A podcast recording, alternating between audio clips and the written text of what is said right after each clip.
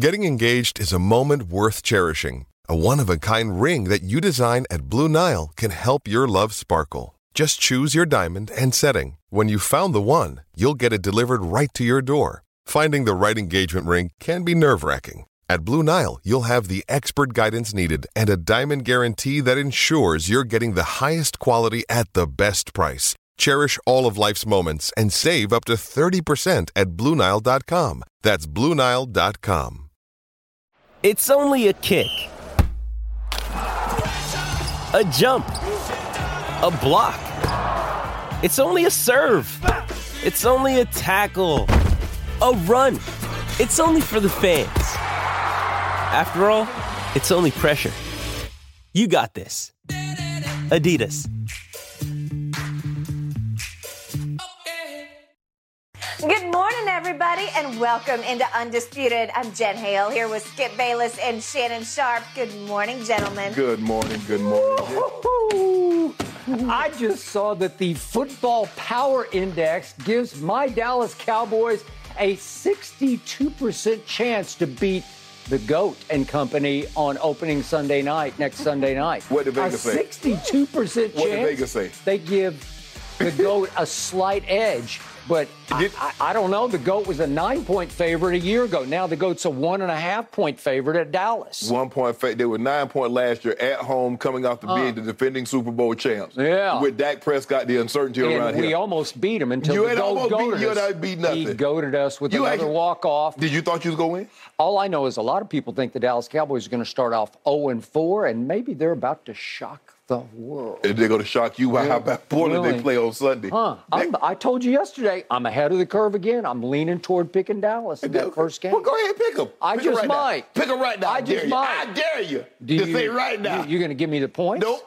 Why not? Have the Two- courage of your conviction. Three cases right now. We got all the way to Friday to figure that out.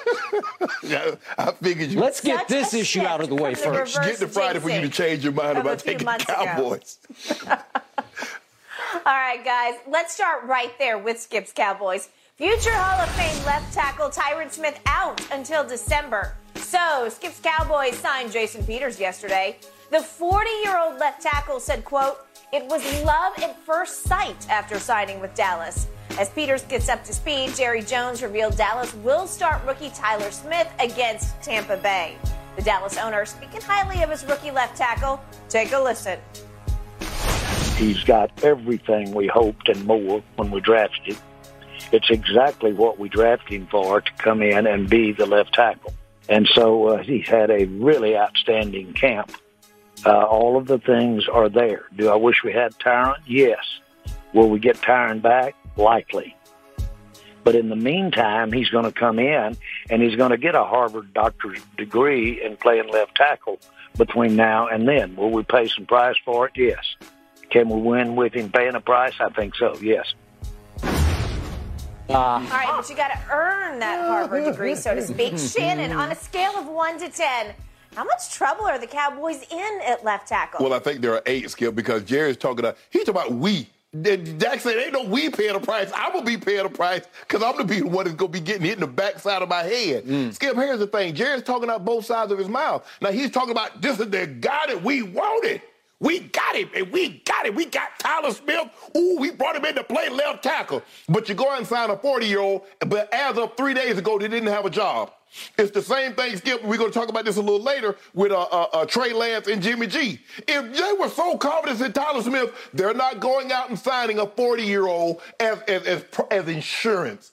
If they were so sure in, in, in Trey Lance, Jimmy G would have been long gone. But that's what we're going to talk about that in another segment, Skip. Look, you talk about you you got this draft pick. This ooh, we love Tyler Smith. He has everything that you had hoped for. Mm-hmm. The guy led the league in penalties last year, skipping college. As Not a the league, he led the nation. led the NCAA skip. The And, and by the way, in his very first exhibition game, his preseason game for the Dallas Cowboys, he had two penalties almost within a quarter. It was just barely over a quarter. He had a hold and a false start. But go ahead. the thing that you never really hear people say at left tackle is that they're a mauler. You want that from your guards. You want that from your center because you're playing in a confined space. When you're out there on that island, it's kind of like left tackle is kind of like corner.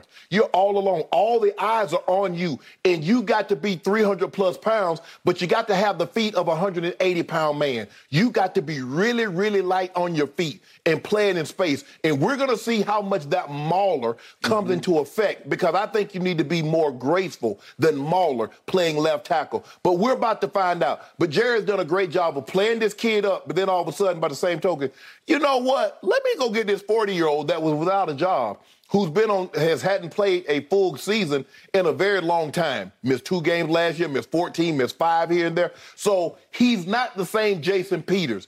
He's not the old Jason Peters. He's an old Jason Peters. So I, I Skip, listen, I, I get what Jerry's saying. Jerry's trying to play this guy up. He's only uh, and and I don't see it. I don't see a guy. I think he can be a, a, great guard, and who knows? Maybe with with with uh, with Jason Peters talking to him and being in his ear. But I don't see the feet. That's the thing that I'm looking for. I, all that other stuff I can get his hand. But if you don't have feet to play that position, you, your hands not going to help you. So we're going to find out because they're gonna, those are speed guys on that side. Now, if he's going to say Skip, you're going to put him at right tackle. That's what you want your maulers to be. The big Eric Williams used to play that side because what they tossed the ball to Emmitt and he mauled people. But at that left tackle, you need someone graceful. You got some. You're gonna have some growing pains at that position. And that Jerry says, well, you know, Harvard degree, and we're gonna have, you know, we're gonna pay a little price for it. No, Dak's gonna pay the price. You're gonna be just fine sitting up in your box. Okay, obviously, right out of the box, speaking of, we get the GOAT and company, a team I'm picking to win it all. Mm-hmm.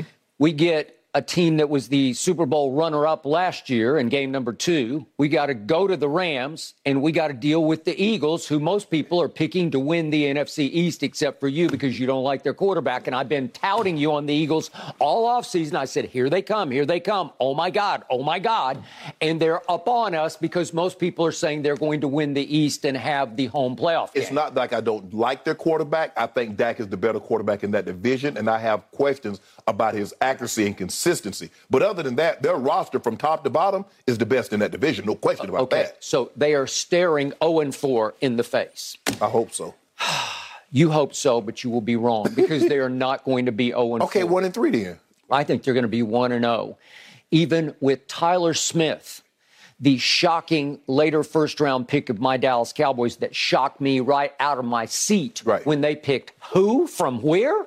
Tyler Smith from Tulsa. I knew zero about Tyler Smith.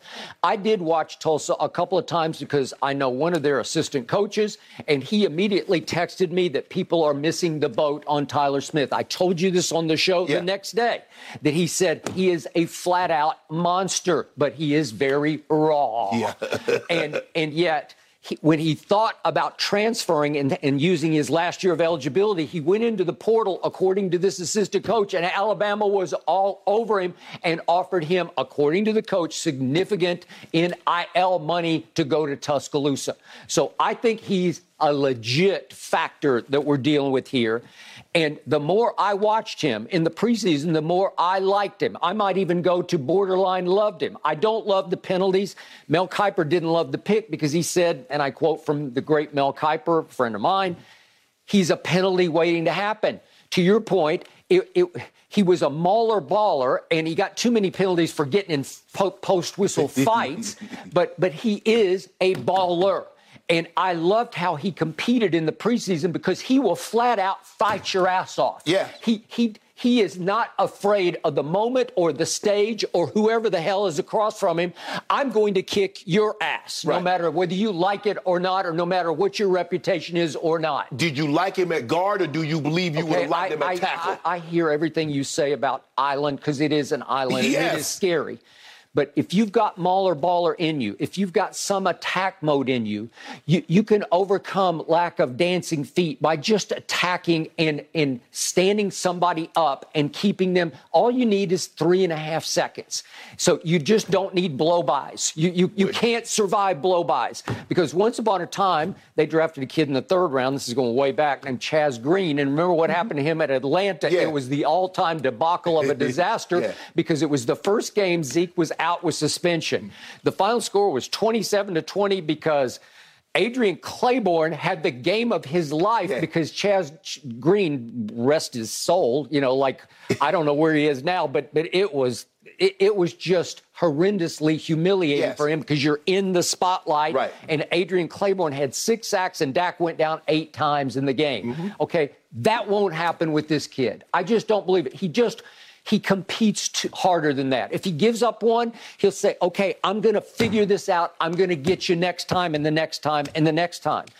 I'm going to defend Jerry Jones in one big crucial area. What's that? he doesn't draft well. He drafts all time great because the harder I look at what he's done, and we had the stat over the decade from 2010 to 2020, they had the second most Pro Bowlers to the Kansas City Chiefs right. over that decade. Right. Uh, well, huh. Let's just do 2020, shall we? CeeDee Lamb, I think he's a home run. You're not sold yet, but right. but again, is he a bust? No, he's no. not a bust. No. And and I think he's going to have breakout all time this year, and I think okay. he's going to become a top five. Trevon Diggs, boom or bust, whatever. he, he, set the franchise record for interceptions. He's not a bust right. of a player, and that was your second round pick. Well, well, those are two pretty good picks, yeah, right? Yeah. And CeeDee did make the Pro Bowl, and Trevon made the Pro. So you can start stacking Pro Bowlers into this decade. Right. And then, do I even need to bring up what happened when 11 fell out of heaven right, right into our laps yeah. with Micah Parsons? I mean, we're looking at. I'm. I'm gonna knock on wood here. I don't want to jinx it, but you're looking at a potential Hall of Famer, right? right. I, I, don't oh, think yeah. that's too much to say, right? And then I look down the the draft. Uh, uh, if you go down below Micah. Oh, Odighizuwa looks like a football player to me. And Mukuamu that they got in the sixth round, every time I looked up in the preseason at safety, he's making another play. Mm-hmm. And he played opposite Jaycee Horn at South Carolina. He's just a football player to me. And I can go on and on. That that, that whole draft had a lot of potential. There's some kids who haven't gotten a shot yet, but, right. but it looks like it could be a really good yeah. draft. And if I'm not mistaken, I think they have four undrafted guys to make the team this year. Okay, all which right. Is, which is the, the most in the NFL. Okay, let, let, me continue backwards. So if I go backwards again to 2019, it, it's not great because Trysten Hill is still, a, he, has got real talent, but he's been in and out of the doghouse there, and mm-hmm. I, I thought he was going to be traded, but he may contribute this year. He's still in the rotation. And then Connor McGovern is now going to start at left guard. And I think he's I think he's a pretty good player, but he's going to start. Hell, he uh, couldn't beat out Connor Williams. Okay, but Connor Williams is gone finally. Exactly. Okay, and so I I never love. I'm going to get to Connor Williams in just a second. But guess who was the third round pick in that 2019 draft? Tony Pollard. I think he's poised to have a breakout year this year. So I think Jerry hit a home run. And again, does Jerry know football players? Well, he knows what Will McClay and the scouts and the assistant coaches tell him. But you have to give Jerry credit because the first three rounds, the buck stops on Jerry's desk because he is making the call. Right. And he, he as he said, his, one of his kids, like, like his grandkids said, I may be a great grandkid at this point, said to him, you know, granddad, what about CeeDee Lamb, right. you know, when CeeDee's falling, right. falling, and fell right into their lap. Mm-hmm. And at least he's not Jalen Reagor, right? Right. He went a couple of picks later to Philadelphia. And, and I traded to Minnesota. I know. And, and I said, that, that, that one baffles me. But right. CeeDee didn't baffle me at all. Okay, so now we go back to 2018. Help me out here. Leighton Vander Esch made a Pro Bowl, and I yeah. think if he's healthy this year, he could make another Pro Bowl. Mm-hmm. Connor Williams started from day one for them, and, and again, he's starting elsewhere now, but I never liked him, and they finally said, okay, that's enough of that.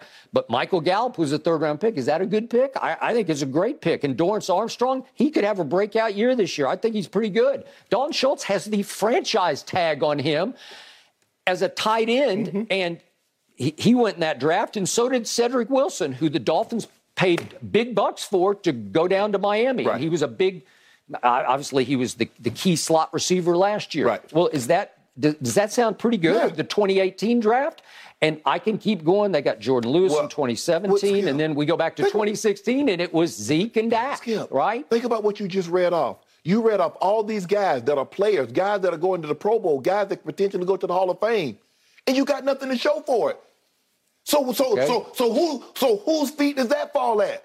Well, we won the division again last year, right? We keep going 2016, 2018, right? Yeah, you won okay. But but you you hanging division banners, okay? Not NFC championship banners, and not Super Bowl banners. Well, Jerry can't play quarterback, right? Well, you got all he can do is make the right draft picks, and and he's making the rightest draft picks. I I will tell you what.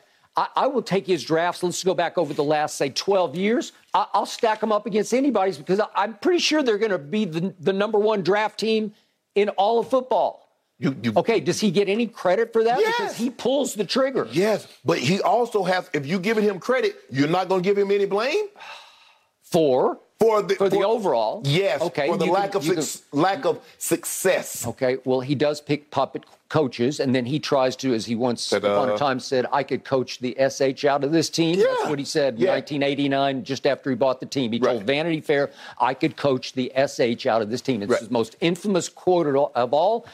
And it still operates today because I think he thinks in his heart of hearts he is coaching the SH out of this team from upstairs. You think so? Yeah. Through Mike McCarthy, Yeah. his boob puppet of a coach. I, I mean, I don't even know what Mike McCarthy does except listen to Jerry, Yes, right? I agree. Okay, so here's the point on Tyler Smith. I didn't see it coming. I didn't get it on draft night, but clearly there was a glaring, screaming need at left tackle because, as you keep pointing out, what's Tyron Smith done for me lately? Right. Well, how many games has he played over the last two years?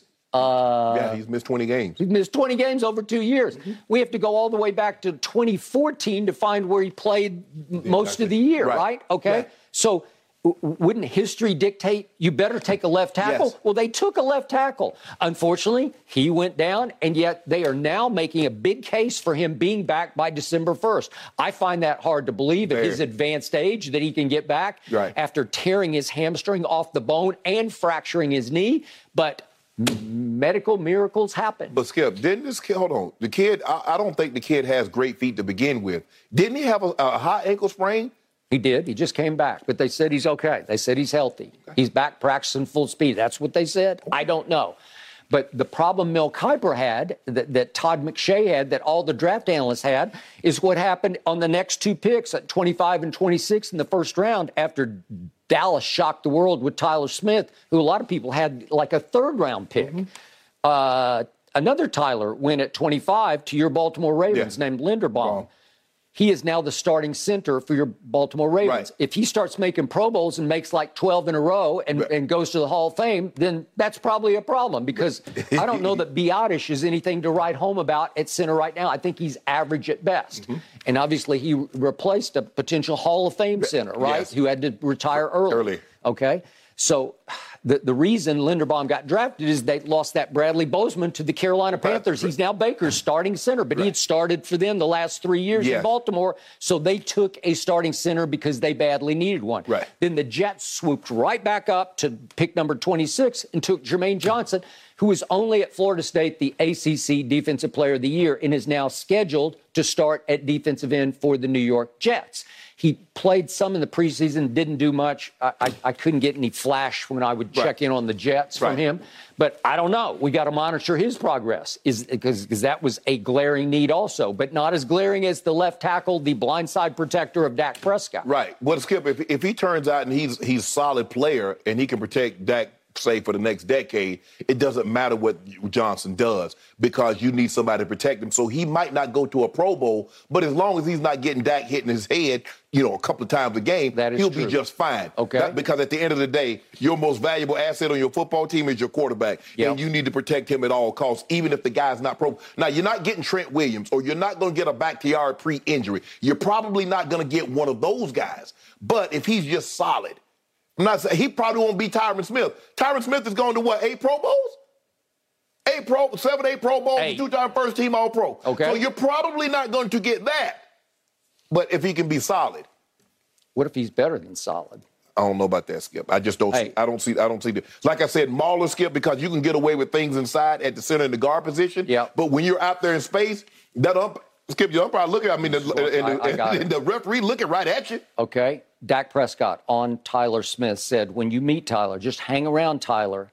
You see the competitor, the fighter, just the football player in him, that grit. And that's what I expect to come out. That's what I saw in three preseason games when he got extended snaps. Extended. I saw a mauler baller. I saw a competitor. I saw something I don't see from a lot of young offensive linemen who are just out there trying, to, they're playing not to lose. They just don't want to make a mistake. They don't want to give up a, a hit or a sack, right? And, and he was attacking everybody. Can you attack at No left tackle? No, Okay. you cannot. Okay, we'll see about that. What you have to, what you have to be able to do, like I said, Skip, because at the center and the guard position, Skip, the guy's right there on you. You got to realize you're in an off stance at the left tackle. And what you try to do is that he holds a lot. He's going to get a, if, if he held a lot at guard, how many penalties do you think he's going to get? I mean, excuse me, Skip, he got all those penalties. He's playing left tackle in college. And he got those. And I can assure you, the guys that he's going up with, uh, against on a weekly basis are better than the guys that he faced at Tulsa. I just feel very comfortable in saying that every single week, with the, maybe he faced one guy that's in the NFL, but every single week, every yeah, guy that, he goes against. They played some good teams. They played Ohio State and yeah. he graded high against Ohio State. So I, Again, it's hard for me because I usually I have a conclusion of what I watched in college football. I never even thought about Tyler Smith when I was watching exactly. You, you know the two quarters I watched yeah, Tulsa you, last. You, you were thinking, I hope I hope my team drafts him. that didn't cross your mind. It, it, didn't cross my mind, but I've always had high respect for Jason Peters. Well, yeah. okay. Guess how much they paid Jason Peters? A grand total of three hundred and fifty-eight thousand dollars to go join their practice squad. Yeah. And as Mike McCarthy said, it wasn't about signing a left tackle, a starting left tackle. He said, this is about adding a future Hall of Fame player to your football team. They wanted him to mentor yeah. This kid. And right away, he even tweeted something about he's mentoring this kid. He's teaching about hand position and you can't clutch and grab and you got to keep your hands in tight and blah, blah, blah. And he knows it all because, listen, Jason Peters has made nine Pro Bowls yeah. to Tyron Smith's eight Pro Bowls. Yes. So he's even more decorated yeah. than Tyron Smith. The problem is he's 40 years old. And here's the thing: what made what made Pete so great? Skip, he went to college as a tight end. So you already knew who, who? Jason Peters. Oh, Jason Peters. He went to college yeah, as a tight end at okay. Arkansas and kind of ate him way, kind of ate his way to an offensive tackle. So you know he yeah, had but, feet. But he didn't eat his way out of the league. No, he no, ate no, his way no, no, into stardom. I mean, he's a potential Hall of Famer. Got the I think he's an undrafted free agent at Buffalo. Played his way into a he big did. contract at uh, Philly and the rest is, as you say, history. He's he's phenomenal. And the connection to Jerry was he played at, at Arkansas, Arkansas, just as Jerry played at Arkansas, and then he's saying it's love at first sight. And we're going to get deeper into this in a little while here on the show. Yes. But it has been my contention, and I have covered this team and this division for way too many years. Right. It has always been my contention that all those arch rivals in Philly, in Washington, in New York, deep down secretly, they all wanted to be Dallas Cowboys. I even believe that Shannon Sharpe, in his heart of hearts, if he could have, he would wanted to be star on helmet. No, I, want, I wanted to trade for one of those helmets, but those are the most popular helmets when guys go to the Pro Bowl. Everybody okay. wants. Well, everybody there you go. The stars, the, Ra- the Cowboys, are the Raiders. The, the, the. Cowboys, they do. The Cowboys are the Raiders. Okay. Even the punters and the kickers can get off their helmets really so quick. So all of a sudden, Jason Peters is singing a different tune after he blasted the Cowboys in 2018 about their arrogant, and I yeah. hate America's team and all yeah. that. Yeah. I love it here, man, yeah. because I'm from Texas. Well, any any kid who grows up in Texas, they want to play. Man, that Joe's closer. He closer to Arkansas than he is to Texas. Okay, well, I think he's from a little small okay, town. All right, whatever. That is fine, but I'm happy to have him. Yes, I bet you I'm are. happy to have Tyler Smith as my starting left tackle as a very raw rookie. Okay. I think he'll be just fine. Thank you very much. I got a, I got a sneaky suspicion that come Monday you will not be singing that kind of praise. We'll see about that. Okay. Uh, I got a good feeling about well, this kid. You know. Yeah, I do. I, I really do. I'm not. This isn't heart over head. This is head over heart. Okay. Okay, 62% chance. It's going to be an FBI awesome weekend. We're going to win this game. The kickoff to the new season. Guys, Peter did start 15 games for the Bears last season, and PFF ranked him as their best offensive lineman. So we'll see if he comes into play and Have how you much. Have you seen Chicago's offensive line? All right. Tom Brady, guys, let's talk about him. Does he have the extra motivation he needs to go after his eighth Super Bowl? Plus, does Baker or the Browns have the edge heading into that week one showdown? All that and more coming up next on Undisputed.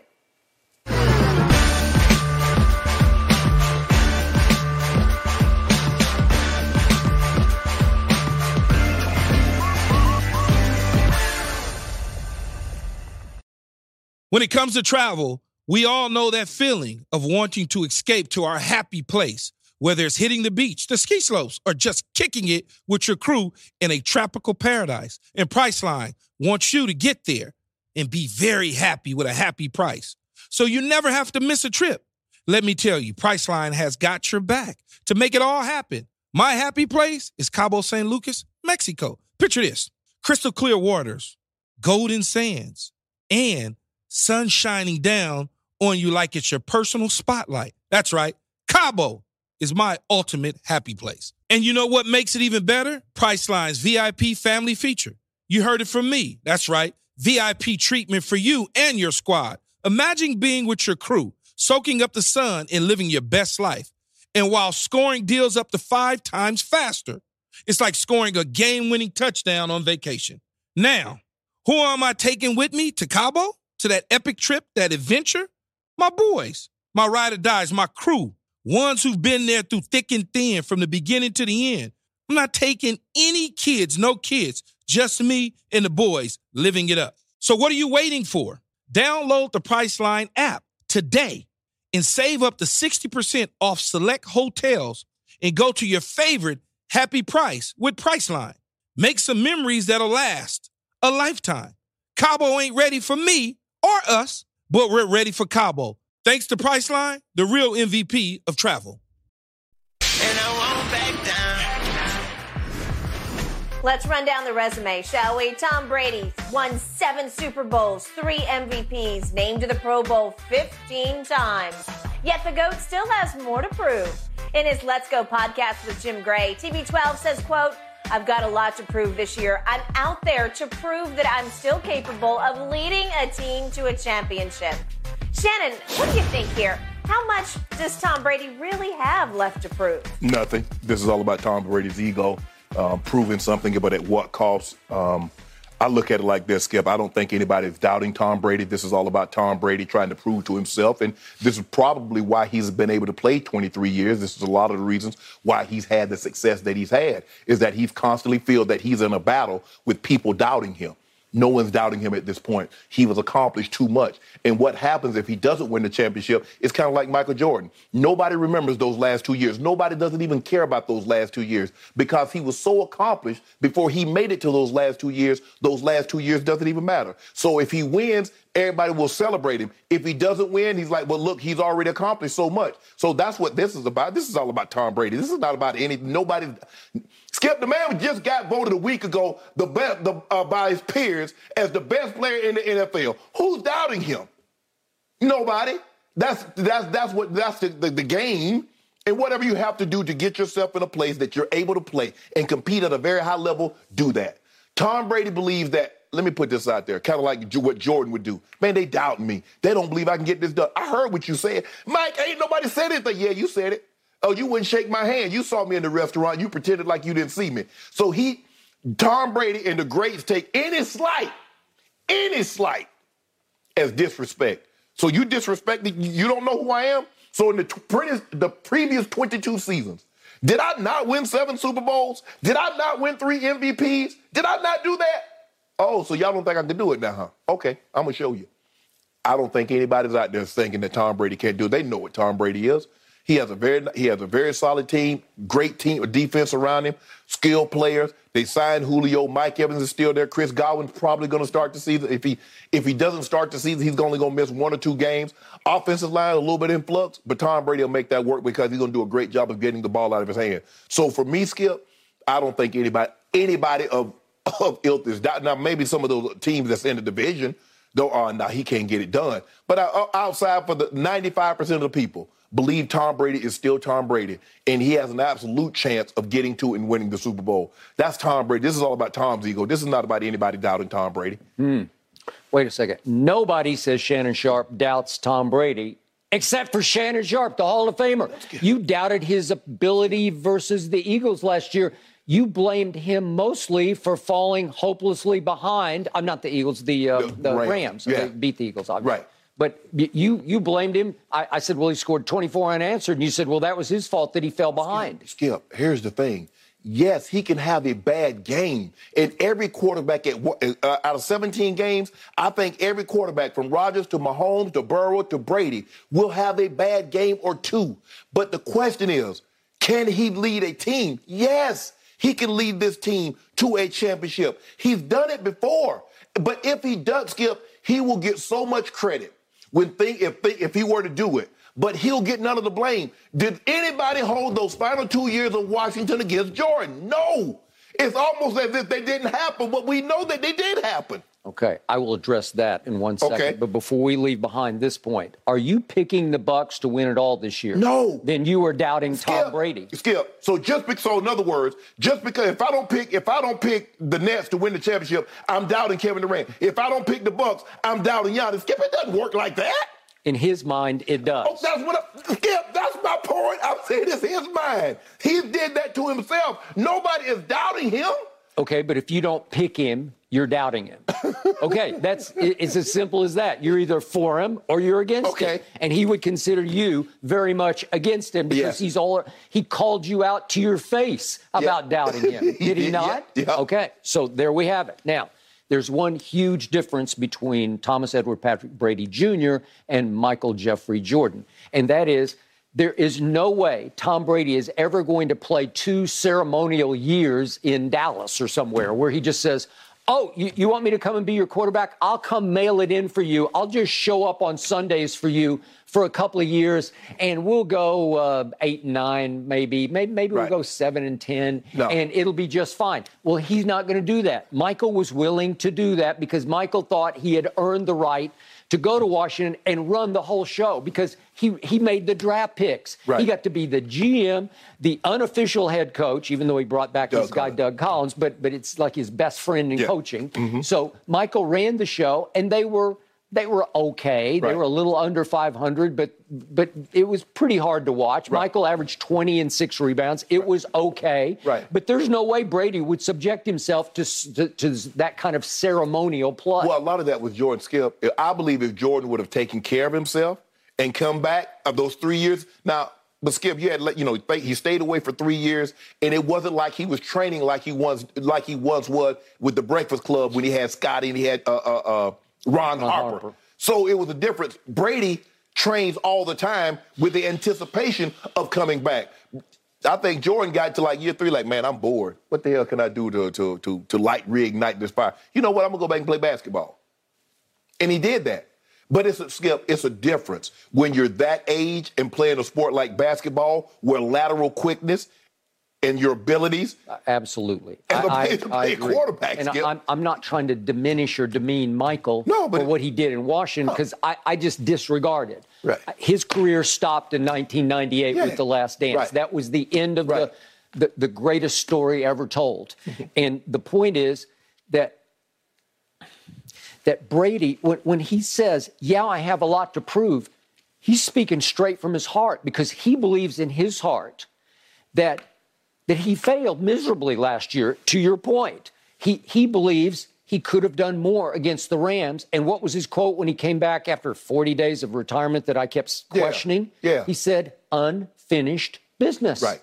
Well, the, the the secret to and the beauty of Tom Brady is that right here, right now, I guarantee you, I can't quantify this and I can't prove it. I'm just telling you what I believe that he's as driven as any human playing football right now. I'm talking about driven, at possessed with, with maxing out whatever ability he has Yeah, at age 45. Yeah. That that again, I wish I could quantify it and say I, he he might even be more driven than anybody, more willing to spend whatever time, and and again to the detriment of his family, maybe to Yeah. the sacrifice of quality time with his kids. Yeah. highly Yeah. possibly. Right. But but he is willing to make those sacrifices right now because he still knows in his heart he can play at the highest level because his peers just voted him the best player in football. Thank you. That's why I kept saying, why would you retire? You're playing it. I thought he was the MVP last Right. year. You thought Aaron was. Okay. Don't you believe he's already proven it? He's won a Super Bowl post Belichick. When a lot of people say it was the Patriot way, led by Coach Belichick, it was Coach Belichick that was doing all the grocery shopping. It was Coach Belichick that was doing all the cooking. When Tom Brady says, guess what? I'm not going to eat that cooking. I'm not going to have this guy shopping for me. I'm going to go somewhere else where a guy hadn't done a whole lot of cooking and a guy hadn't done a whole lot of grocery shopping. And I won one without you. So now what? So what else do I need to prove, Skip? He's proven that he can win. Now I'm Skip, and I'm not talking about Coach Belichick retired and the system is still in place and everything's still in place. He went across the country and done it. So I think he's Okay, I got it. I, I think you're still missing the point in the boat on on this rare human being that it, it's not like he's trying to trick himself into believing he has more to prove or delude himself into believing. He does. it. Yeah, I believe he is, Skip. He just believes it. He was born to win. And once he's won or lost, it's like on to the next year, and none of the rest counts anymore. About- I'm starting over. I'm just like everybody else. I'm still a six round draft pick, and I'm starting See? over right here, right now. That's my point. Let me ask you a question. Would he be just as driven if he was a first round draft pick? It's that sixth round draft pick mentality. That's what I'm talking about, Skip. He's convinced himself, even though he's accomplished everything, I still have something to prove because I'm a sixth round draft pick. Even though, Skip, he can win two more Super Bowls.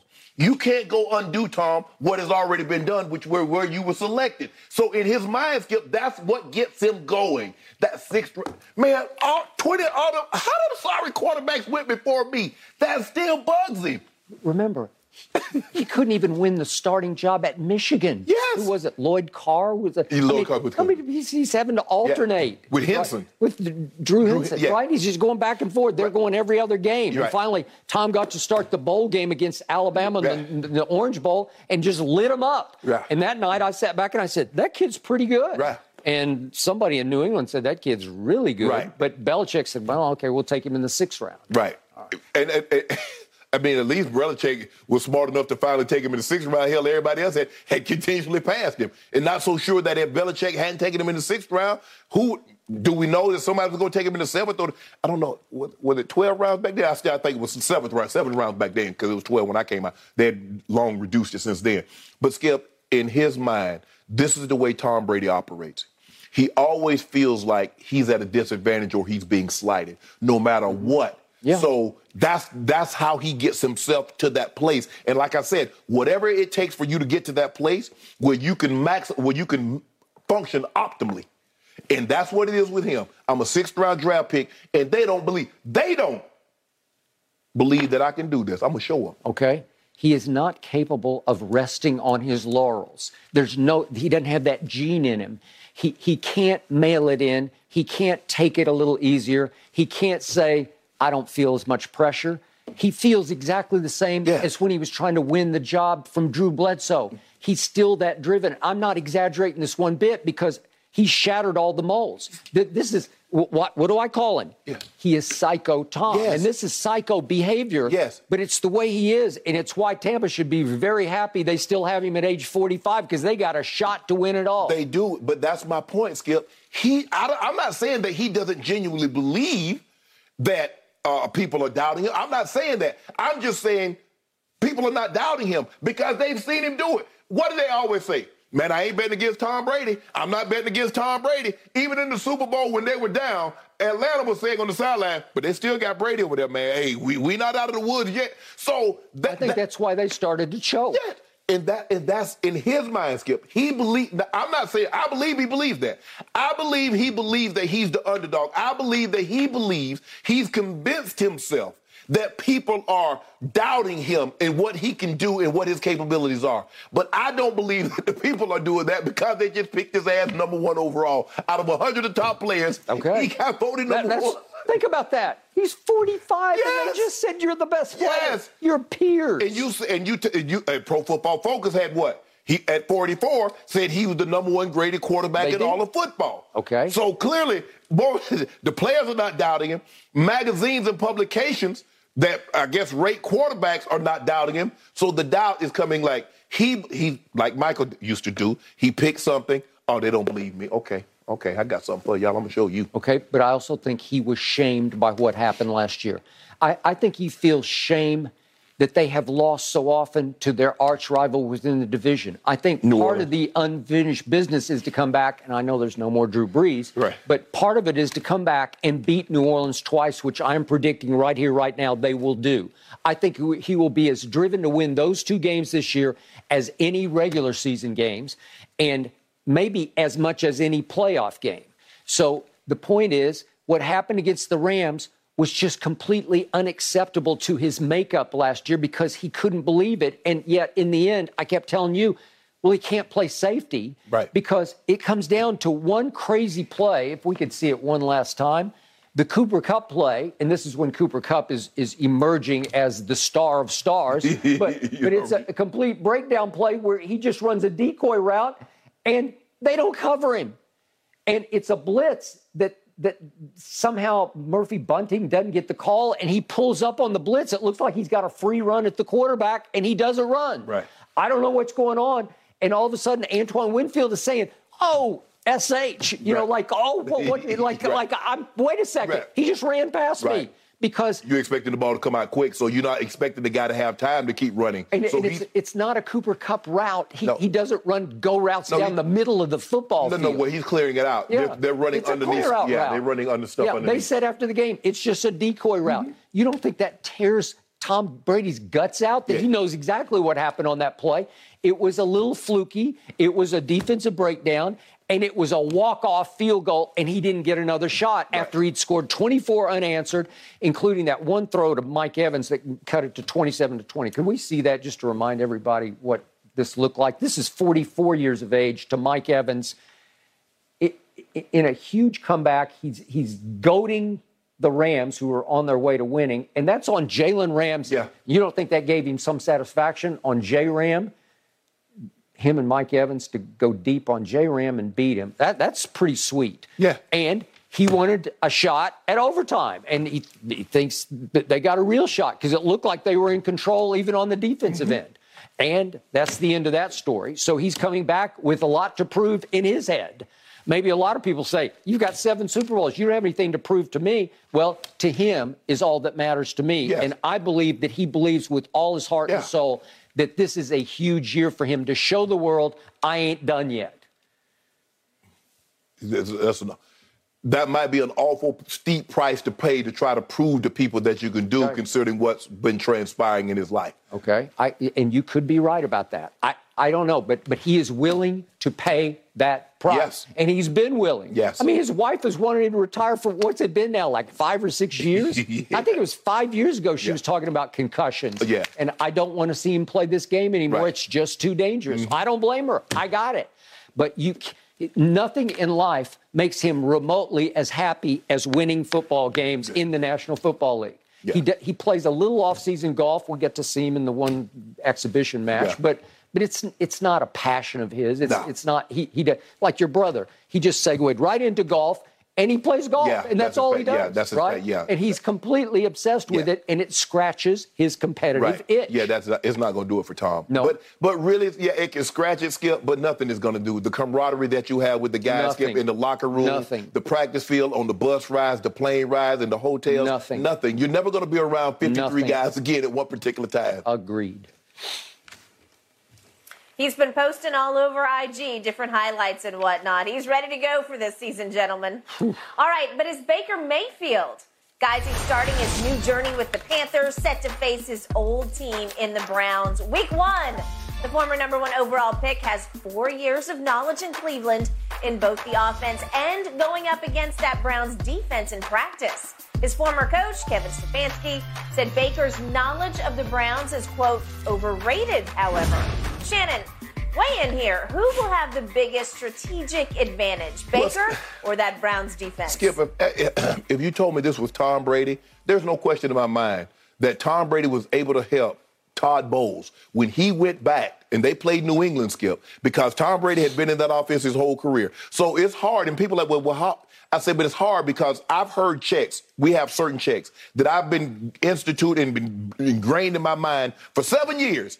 And now you mean to tell me you want to come up with some dummy calls in a week just so we can throw somebody off? You're not going to do that, Skip. You're going to run your offense. You might give some fake dummy calls to try to throw them off their key and see how much information that the person has passed along. Go back to the Super Bowl, Skip. That Tampa uh, Raiders.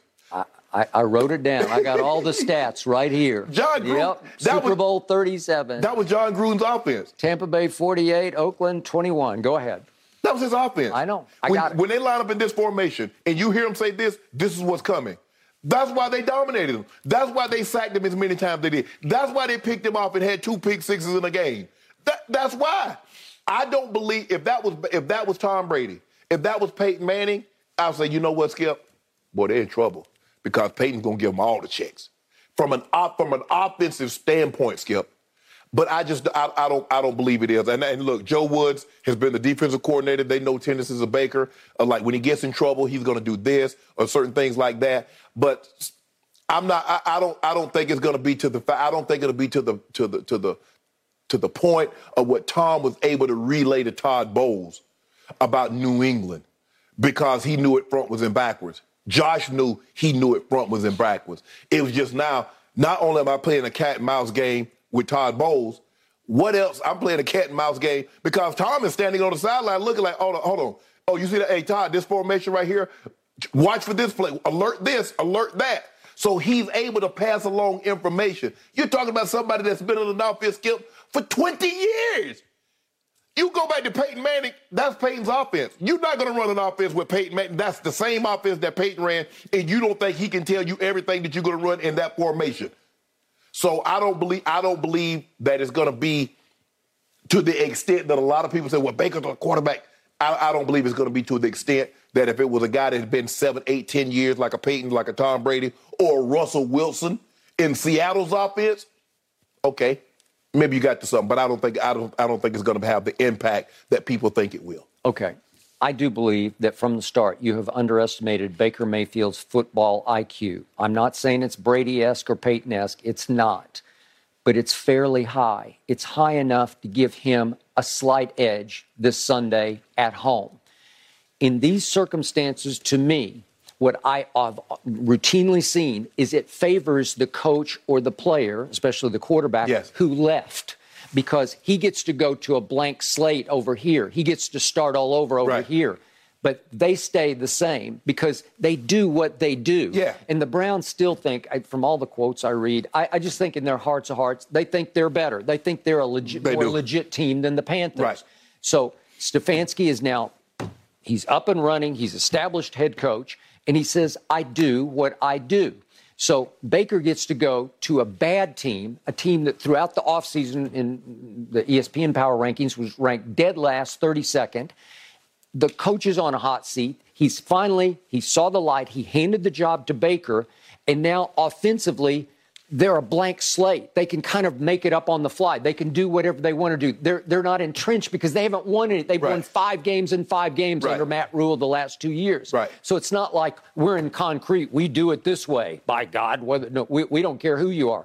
No, they do care. Right. And so the Gruden example is, and it's uh, um, it's hard to compare Baker Mayfield and Jon Gruden. Right. Give him some Gruden's okay, offense. I know, but but the point was, Gruden goes and he takes over. You want to talk about a team that Tony Dungy had built to the gills? Yes. I mean, it was loaded to the. To, to, it's spilling over with Hall of Fame talent that's on the verge, and it just needed a catalyst. It, it needed a lightning rod coach Right. to come in and give it a little bit of juice and electricity and all that. And, and Right. okay, but but Gruden obviously knew the Raiders. Bill Callahan taken over. I was covering the Raiders at the time, and Bill Callahan's a tough guy, and he's like, "Hell with you, you know. Okay, so you went down there and you you, you took over a loaded team, but I'm going to show you. I'm going to do what we did all year because."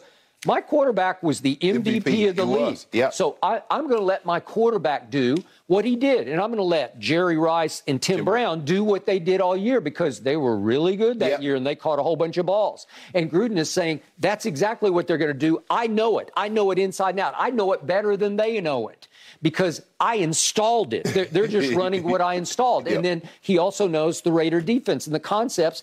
I know how to beat that defense, and they will do exactly what they've been doing because they're the Oakland bleeping Raiders. Yes. They're proud. Yep. Okay. The Browns have a, an element of pride because they're the more talented football team. Yeah. Maybe not with Jacoby Brissett. That's the whole issue. But but Baker gets a blank slate over here, so he can tell his defense, he can tell his offense that they can make it up on the fly because they're not in concrete because they have no Right. concrete. Right. They have no foundation. It's a quicksand foundation, right? Mm-hmm. Yeah. So so I I give him the edge because he's not stupid. Right. And he can help his defense and definitely help his offense just revamp. We we can do anything that we want because I went somewhere else. But I have the knowledge. I, I this is going to be an inside job for Baker because he knows what they're going to do because he, they're not going to change radically No, no, no, you, you can't. Not, no, Skip, you, you've heard that terminology. I mean, Stefanski's been there going on his third year. That's Skip. right. He's been there for three years now, and you've heard these checks. Like, like if I were, if I go to a West Coast and I see somebody do this, watch the slant, square out, he come back, he do does this, the dagger.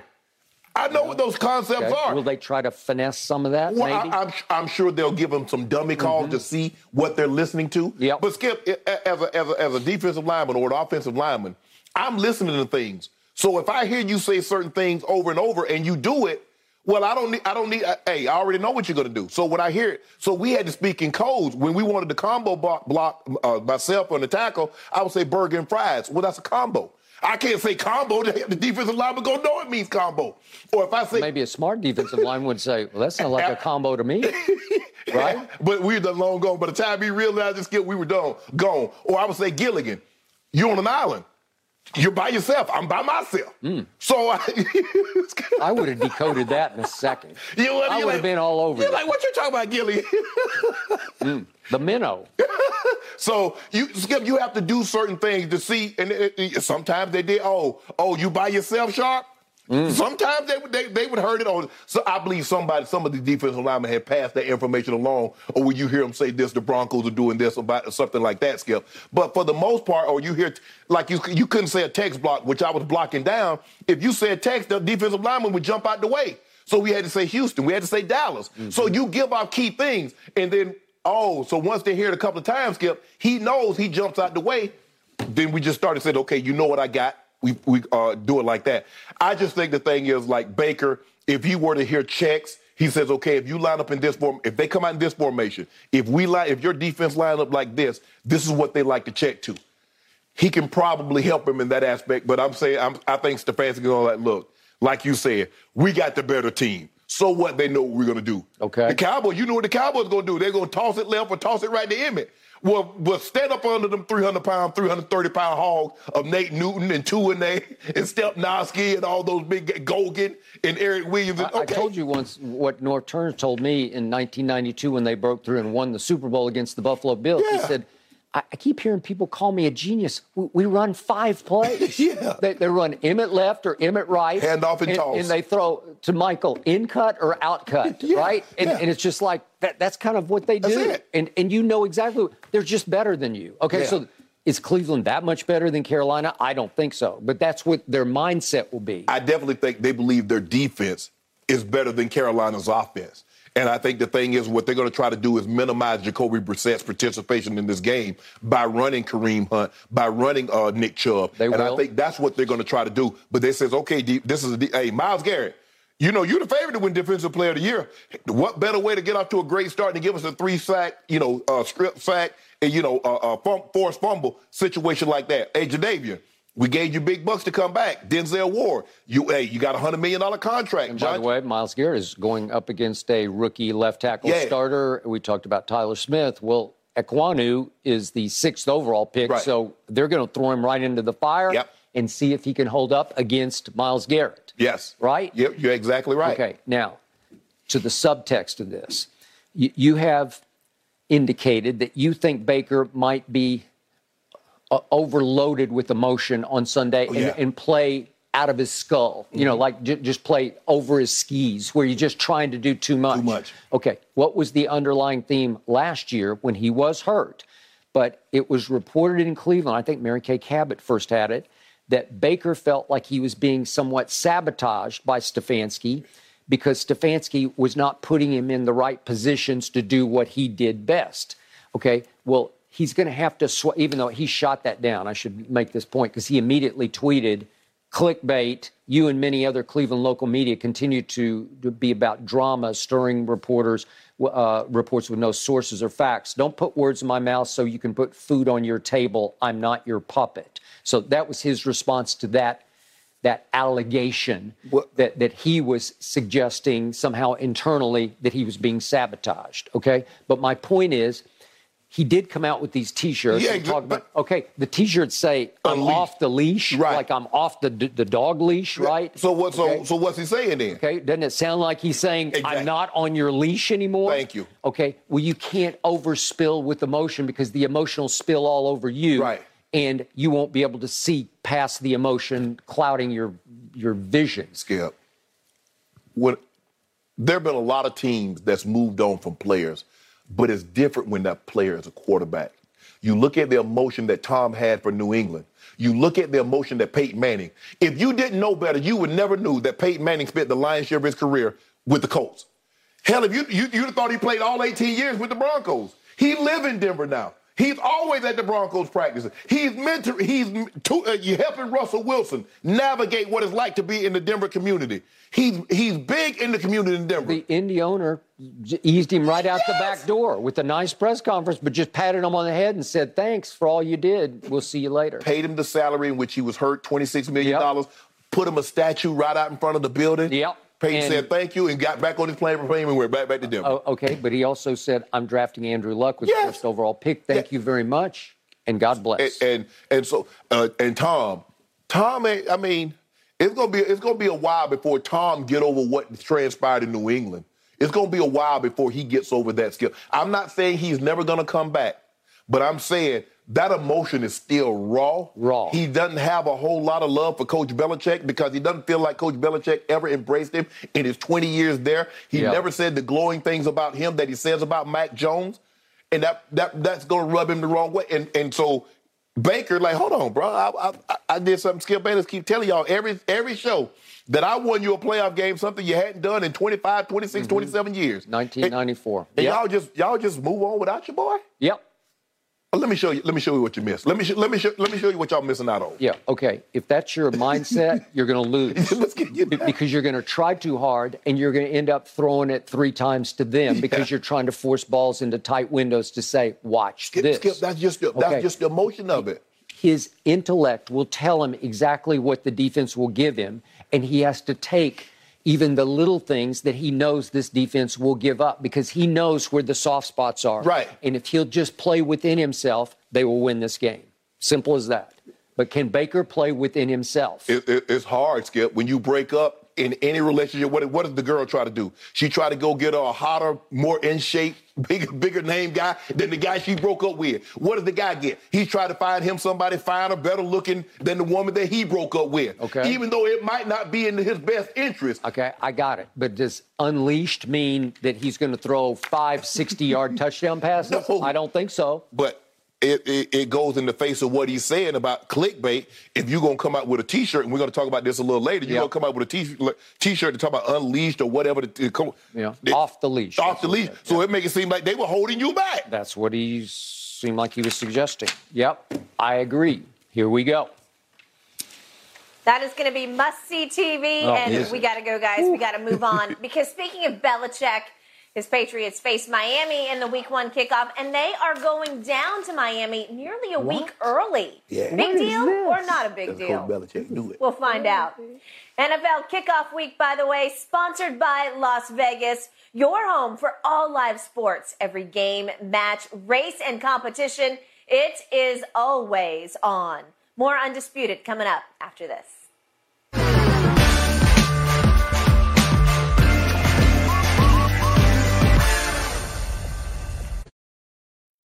This episode is sponsored by BetterHelp because your mental well being matters. A lot of us spend our lives wishing we had more time. The question is time for what? If time was unlimited, how would you use it? The best way to squeeze that special thing into your schedule is to know what's important to you and make it a priority. Therapy can help you find what matters to you so you can do more of it. Unlock the power of therapy with BetterHelp and witness the transformative benefits it brings to your life. From gaining valuable insights into your thought patterns to building resilience in the face of challenges, therapy empowers you to navigate life's twists with confidence. BetterHelp offers a convenient online platform. It's designed to be flexible, fitting seamlessly into your schedule with a simple questionnaire, get matched with a licensed therapist and switch therapists at no extra cost. Learn to make time for what makes you happy with BetterHelp. Visit betterhelp.com slash undisputedpod today to get 10% off your first month. That's betterhelp, H-E-L-P dot com slash undisputedpod. Your mental health journey begins here. Time for a hot topic of the day brought to you by Reese's Peanut Butter Cups. Bill Belichick and the Patriots reportedly traveling down to South Beach today in preparation for that week one face-off with the Dolphins. Interesting here, New England has lost four of their last five games against the Dolphins. Belichick said the earlier than normal travel plans is going to give New England a chance to just focus on Miami. Shannon, do you like or have a problem with this strategy? I like it, Skip, because I think it's an opportunity for them to get acclimated to the Miami Heat.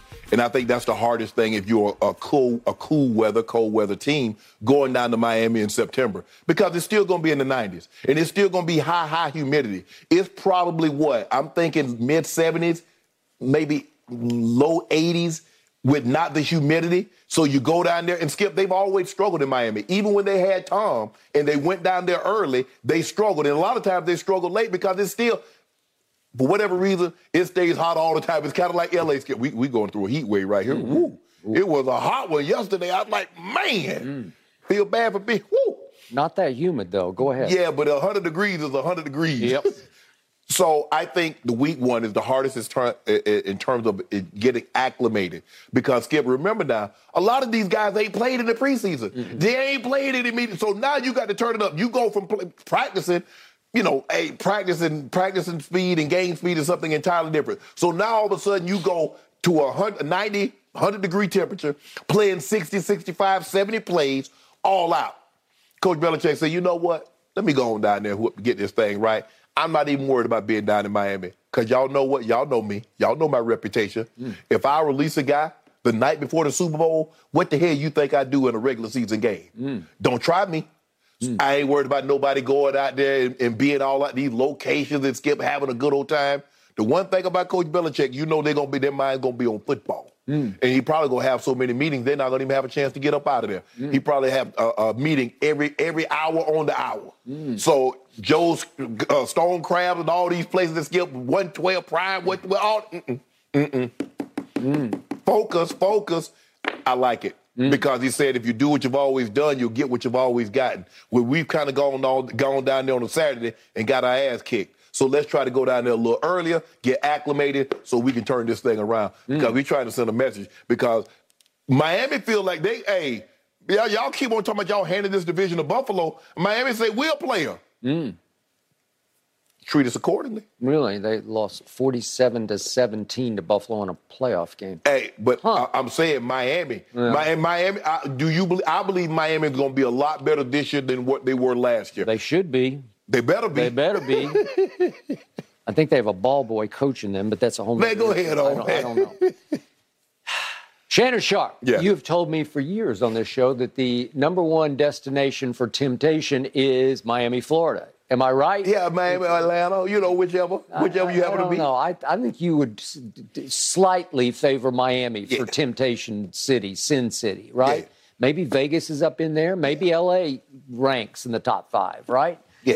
Okay, but you have always centered on my oh, it's Miami. Oh, Miami got my got, got some things down there They going on that can cause you to get on, in trouble. right? yes. So the CBA collective bargaining agreement prohibits any sort of 24-hour confinement in a hotel. So they are free to go wherever they want to go because they are grown men with contracts and protection, and so they they can walk out the door. Not of the under the. Patriots. Okay. Free. Well, you dumb if you think you got free dumb. Because Coach Belichick ain't gonna play this game. You know Okay. good well they're not gonna try Coach Belichick like that. Okay, in my time covering your sport, and it's a long time, I have never heard of anything like this. before. Not not that far. Maybe Not- ma- not- ma- maybe leave it on a Friday skip maybe for a Sunday a Friday. game. Yeah. But you, you're required when you get to the NFC AFC Championship Yes. because you have to go in a day early Yes. for media purposes. Yes. But in this case, for opening, that that you just came off. Everybody gets a bye week Right. ahead of the start of the season. Correct. So last week was everybody's first bye week. Correct. And a lot of players got four straight days off. Yes. Right? They got like it would be well Friday, Saturday, Sunday, and Monday off, and they come back to work on Tuesday to get ready for the big opening, whatever. Right. Not the Rams and the Bills because they play Right. Mm-hmm. Thursday. But but my point is, you're you're coming off that, and then all of a sudden you say, "Let's go five days early to Miami." You risk sending a signal to your team like we're in trouble here. We have to go completely outside the boundaries of, of our routine to try to thwart the Dolphins who have owned us over the last Yeah. five, four of the five years. Yes. Okay. I, I don't love that. This is me. Step back. The Belichick I've been observing through this preseason. He is trying desperately to reprove his genius as he competes with Tom Brady from a distance over credit and legacy. I think there's still that that's the biggest competition in the game right now is that coach and that quarterback Yeah. competing from Yeah. afar for credit and legacy. Who who should get the most credit? I'm, I'm 75 25 Brady. You're still 75 Belichick, Mm-hmm. right? 55 45. Okay, well, you've come down because Tom goes to Tampa, excuse me, in, in a pandemic, takes over the Buccaneers and go and wins Super Bowl. Right. Well, I think that was big advantage, Tom, right there. What is competition going to be going on until both of them retire? Because as, as long as Coach Belichick is coaching, he's going to feel he can get to a championship, win a, another Super Bowl, and Tom Brady's already done it, and he's back again saying, I can win another one. So this competition is going to be going to continue until both of these guys steps away from the game and they can no longer win or lose another game. And I think Belichick is hoping he outlasts Tom by about five years, so he has one last hurrah shot Yeah. to go win himself a Super Bowl to at least get the edge, the, the one upsmanship on Tom, who would then be retired. Yeah. Okay? Well, I think it, he just needs to get one without Brady, just like Brady got one. Brady doesn't. Brady didn't need two, didn't need three, didn't need four. He just needed one from under the thumb of Coach Belichick. Coach Belichick needs to return the favor. All Get right. one suit. Can you imagine the credit that he Skip if he won a Super Bowl with Mac Jones? Okay. So he has been singing the praises like crazy of Mac Jones in ways he never He praised Tom. Brady. Never. Throughout this offseason into this preseason. Yeah. Yet Mac Jones has struggled this preseason because, for what it's worth, in, in the snaps that he has played, and he quite, played quite a few, Pro Football Focus graded him the 75th best quarterback of the many, many quarterbacks Damn. who got to play in the And, preseason. and some of them said, and some of them seventy four not even didn't even make Okay, a roster. well, they didn't, but I'm saying maybe it's an unfair grade scale because so many players got to play. But but my point is, he wasn't very good. Every time I watched him, he wasn't very good. Well, he got got 15, 15 He's hearing fifteen different sounds Thank in his you. ear. Thank you. That's what I've been trying to tell you. What are you doing? All of a sudden, the mad genius of Bill Belichick is starting to sound like he's just mad. And I'm not talking about angry mad. I'm talking about a little kooky mad. Yeah. Where you've just gone over the edge into, I, I'm trying so hard to reprove my genius that I, I've told you from the start. My prediction, and I stand by this, is on Sunday, Belichick will call the plays. He, he might relay them through Matt Patricia Right. into the ears of poor Mac Jones. And you're right, you got way too many cooks in the kitchen because Belichick is saying it's collaborative. We, we're all going to suggest, well, well you can't collaborate game on the day. fly. You just can't. No. It's going too fast. Yeah, nah. I think Belichick is going to call the offensive plays because he wants that as a new claim to fame against Brady. Well, I called plays and, and I made a big success out of Mac Jones. I made him my Tom Brady. And I'm calling the offensive plays because Belichick only gets credit for the defense. He never gets credit for the offense. I covered Tom Landry. He was a defensive guy who got all the credit because he called all the plays on offense. Right. And I think Belichick, a student of history, says, I want to be Tom Landry. I want to be that guy that that that dominated both sides But of the ball. Skip, but Tom Landry started calling plays right at the box. He didn't wait till he, was 40 wait. years in the Okay. game. okay, I got it. And speaking of Landry, this reminds me of Belichick. Landry was made and then broken by a guy named Gil Brandt, who was mm-hmm. his draft master. Yeah. To reach quickly back into Cowboy history, Gil Brandt dominated the drafts through the 60s and 70s because he out hustled and outworked everybody who didn't the people didn't pour any funds into Right. to trying to prep for a draft. They drafted out of magazines in Right. the 60s. So Gil Brandt dominated and then once the league started catching up to him in Everybody the was doing it. Okay, then he started reaching, Reaching. further and further in the first round of the draft, and he started busting and busting. So he ended up making and breaking Tom Landry. Well, Belichick's in danger of reaching so far to try such out of the box, so so, so shocking against the grain new technique. Let, let's go five days early to Miami. he's in danger of br- breaking the franchise. Well, Skip, the thing what happened is that you when you reach and you got Tom Brady to cover up a lot of that, That is stuff. correct. But you look at N'Keal Harry and you look at the tight end that they took, they they've already done moved on from some of the tight ends they took early in the draft. N'Keal Harry was a first round draft pick. They've already moved on from him. And so, as you're saying, when you start first and second rounders and they can't make it a year, they can't make it but a year, maybe two years on your roster. Yep. It won't be long. You you you can't you you can't miss you can't miss too many times on those guys. Th- this is the year. If this goes south, like I think it will, Belichick's going to be on the hot seat with Mr. Kraft because he won't sit idly by watching this much longer. If they miss the playoffs this year, I think he'll have some concern about should is it time that we look elsewhere. Coach Belichick is gonna get that uh Mr. gonna get that uh Coach K or uh, Coach Summitt when she was at Tennessee. Hey, you step down when you want to. I've done you've done too many good things. Skip. Skip, that man got six Lombards in there. You remember what the pay man when I when I first got in the league, you were hey, I'm gonna ship you to the Patriots.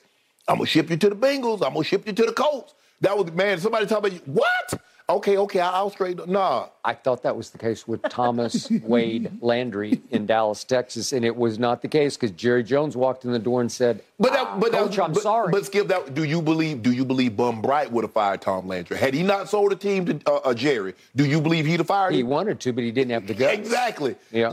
It- it's a totally different situation, but it's just like the uh, the president. They went down to fire Tom uh, uh, uh, uh, Joe Paterno, and he threw him out the house. How you throw the president that can fire you? That you is throw him out of your house. I saw that the other day in a documentary.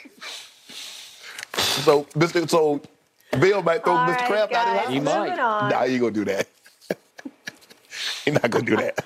I don't know. I don't know. But we do need to discuss and figure out how badly do other players want to sign on and suit up for Skip's Cowboys? Good question. Guys, we're going to break all that down No. when we come back on No, the other side of they this don't. break.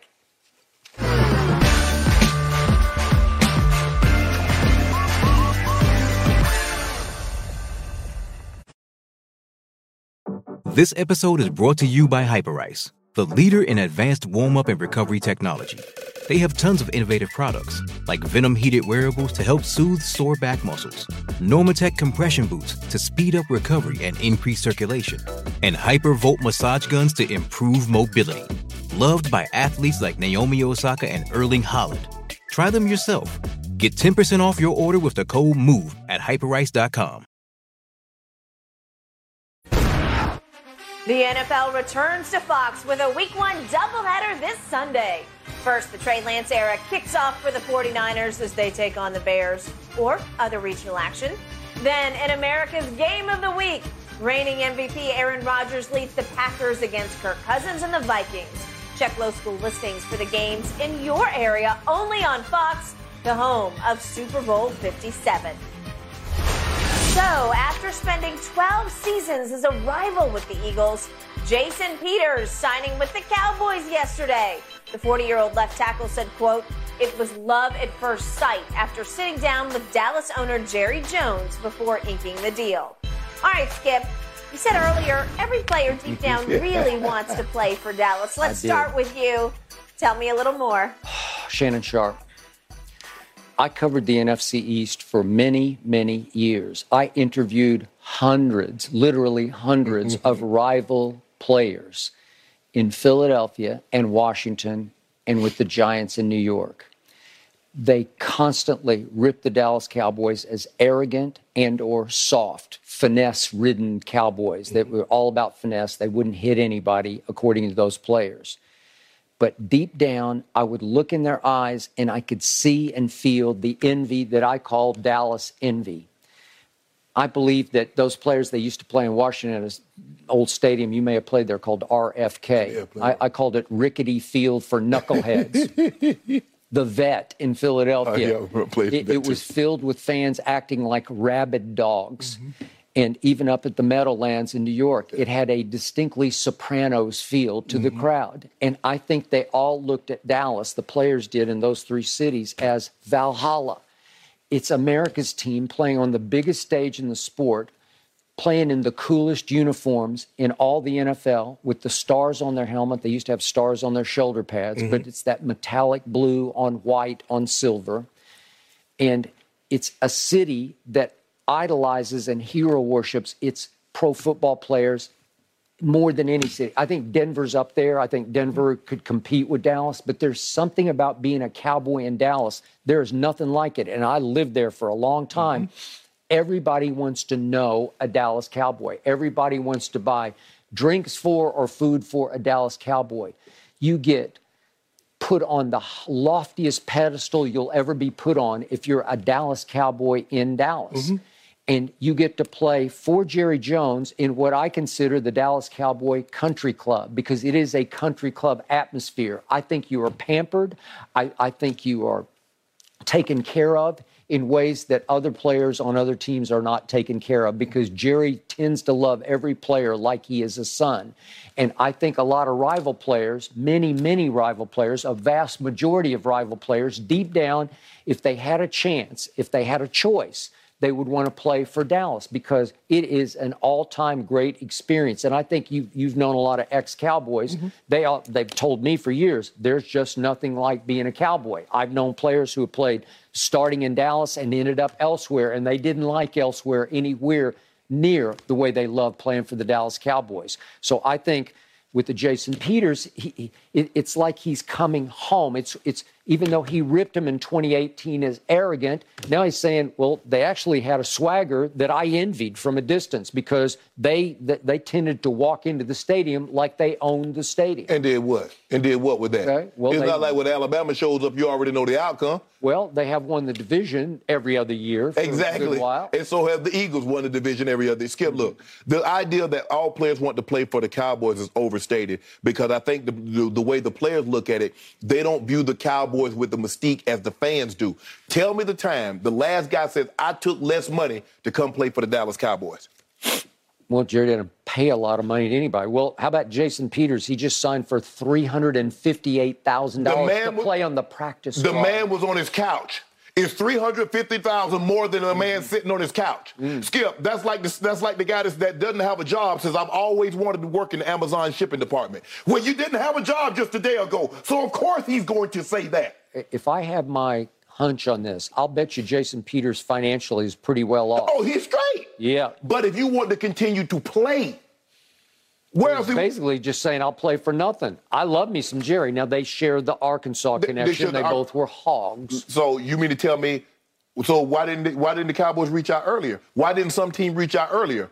if, if, if Jason Peters was in this big a demand, and this is not enough, he's 40 years of age, and linemen don't normally play that long. He's lost a lot of his athleticism.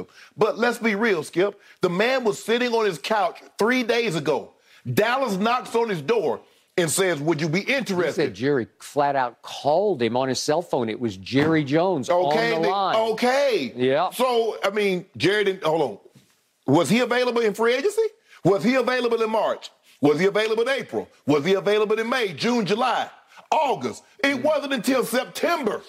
So what, what's he supposed to say? Nah, I ain't gonna play for y'all because y'all my rival. Hell, the Raiders were my rival. I took a visit there. Mm. What if Jacksonville had called Jason Peters? What if Seattle had called? What if the Vikings had called? Well, uh, Do you think he's jumping up off the couch but, but, for three hundred fifty-eight thousand? Nope, it's here's, Dallas. Here's the thing, though, Skip. It's the Cowboy. But what if the Rams had called? What if Tampa had called? What if one of these teams that what if what if what if Kansas City had called? What if the Chargers had called? Of course not. I'm not going if, if I'm at, at, that age, Skip, and I've done really really well with my money. Well, I get to pick and choose if I want to get off my couch and go take this beating. But if I'm, someone's going to call me that I think has an opportunity to uh, uh, make the playoffs, of course I'm going to be more interested in someone that can make the playoffs as opposed to someone that couldn't. But this notion that guys like, man, is either dollar, either I'm going to the Cowboys or nothing. It's not like Skip. Kids grow up now all of a sudden like I've always wanted to play for Alabama. I've always wanted to play for Georgia, and that's where my mind is saying that's not how it is. And plus, you got to realize these kids that's coming out now, they don't remember all they remember is the Cowboys being what they are now. They don't remember the 90s Cowboys because they're 22 and 23. And remember, it's been 26 years since they've advanced to the NFC Championship game. So they don't remember that. So what is that like? What, what is that? It's like, ooh, boy, the Cowboys, they go to the Super Bowl every year. They're in the playoffs every year. They don't remember that. They know nothing about that. Okay, you named all those better teams than the Cowboys. What if they'd called? Well, they didn't call. But Dallas is not considered a real contender Let me this ask year. question. Who's favored and win Dallas called, and Jason Peters says, "Yeah, I'm Skip, all ears." You told you it's told the Cowboys. You told me oh, uh, every time you throw up in my face, they did lead the league in scoring. They did lead the league in yards, and they are one of the favorite to Mm-hmm. they win the led the division. league in takeaway. And you just told me that they was uh, the publication said the Cowboys going to the NFC Championship game. Mm-hmm. That's what you just told me. well, going to the NFC, that was the Madden uh, Yeah. simulation, right? So And Football Power Index says they're 62% favored to beat Tampa on opening night. So I don't know. Maybe Jason Peters saying, oh, I want to be part of he- he- something and- special. And he might have would have because guess what, Skip? He got up off his couch last year and went to Chicago. Did she think Chicago was going to make the playoffs? Mm. Was the Bears any closer to any of the teams that you aforementioned? The uh, uh, the the uh, uh, the Jags or some of these other teams you mentioned? No. No. And he went there. So maybe he just wants to continue to play. And this team was one of the team the team that gave him an opportunity. But let's not over let's let's not over dramatize this thing now. The. Cowboys, they, they, no, no, no, no, no. I'm not gonna let you do that. Shannon, everywhere you turn here at Fox, located on the west side of Los Angeles, California, you run into a Cowboy fan. They're from everywhere. They're from New York or they're from LA. I, I don't know how it happens. I always ask them, what happened? I- it was the uniforms. Skip, I started watching when I was five years old, and I looked on TV and I saw those stars on the helmet, and I had stars in my eyes, and I've been hooked ever since. That's what they always tell me. I'm not. I'm not gonna lie. I'm not gonna lie to you, Skip. You, you're absolutely right. I don't think I've talked to or encountered it- maybe one female. And since I've been working at FS1, and today is our anniversary, happy It anniversary, Happy sixth anniversary. anniversary. Thank you. Um, only one that didn't like the Cowboys. Mm. Everybody, and maybe maybe it's me. Maybe they know that my dislike and my distaste and I despise them, and maybe they're just trying to trying to goad me, try to get up under my skin, and it's working. Mm. It is. It is. Shannon, uh, Ernestine and I take Hazel to the mall almost every Saturday, give her a walk among the people at the mall. I, I look around, I'm in Los Angeles, California, in a very affluent neighborhood, and I'm looking around and I see cowboy jerseys everywhere. Yeah. And they come up, hey, Skip. I saw a little kid last night, I put it on my Instagram. Little kid is wearing a Micah Parsons jersey. I said, they're starting them young out here in Los Angeles. Uh, he from Dallas. He ain't just visited. He ain't from no LA. He He's just his He lives He here, should have had a although I think his father was originally from Dallas. But Exactly. the point is, he's got it in his blood. He Yeah. looked like I, I don't know how old he is, like five or six years old. They're the same way in Pittsburgh. And he's got an 11 from heaven jersey on. I, I got it, but but the, you don't find Steelers fans everywhere like you Yeah, find. Cowboy fans everywhere. Steeler, Steeler fans travel. Okay, they Oh, travel, but they're they're from Pittsburgh. Well, let me ask you a question. Pennsylvania. Let me ask you a question. Von Miller grew up in DeSoto, which is very, which is closer to Dallas than where uh, Jason Peters grew up. Why he ain't on the team? Why he take less money? Bobby Wagner was available, and I guarantee you he's better than Anthony Barr. He's better than, than Wolf Hunter. Why didn't he take less money to come here? Everybody want to play for the Cowboys. Okay, but in Von Miller's case, Buffalo doubled what Jerry was able to offer because Dak took all the salary cap money. He took it all. He made 75 million last Hey. year. So Jerry said, I can offer you what I offered Randy Gregory, and he did. What- He offered him the very same deal. And Von said, I got twice as much in Buffalo. I'll go to the cold. Whoa, whoa, whoa, whoa. I'll endure the winter Why for this do, kind of money. why money. did he do like Tom Brady? Why did Von do like Tom Brady? Why this is where I want to be? Hey, I'm gonna leave some money for somebody else. You to sign somebody else and maybe fill out this roster with guys. Why did he do that? Why did Bobby Wagner come here? well, money talks. Ta-da! And that's what Jerry pays. And that's why guys come to the Cowboys. Jerry will pay no state income tax. Okay, but in Bobby Wagner's case, you're talking about Los Angeles and you are talking about the defending champion. So that's all pretty good, right? Yeah. You got those advantages over Dallas. But, but whoa, whoa. If everybody wanted to play for the Cowboys, it doesn't matter about Los Angeles. It doesn't matter about the defending champ. It doesn't matter if you're in Miami. It doesn't matter if you're in Vegas. You told me guys wanted to play for the Cowboys. do. So no extenuating circumstances shouldn't matter. and Von Miller just went went overboard on social media trying to defend himself about I, I couldn't help it. I just took more money because he was so upset that Cowboy Nation came down on him so hard. yeah, because they, they wanted him to play for free.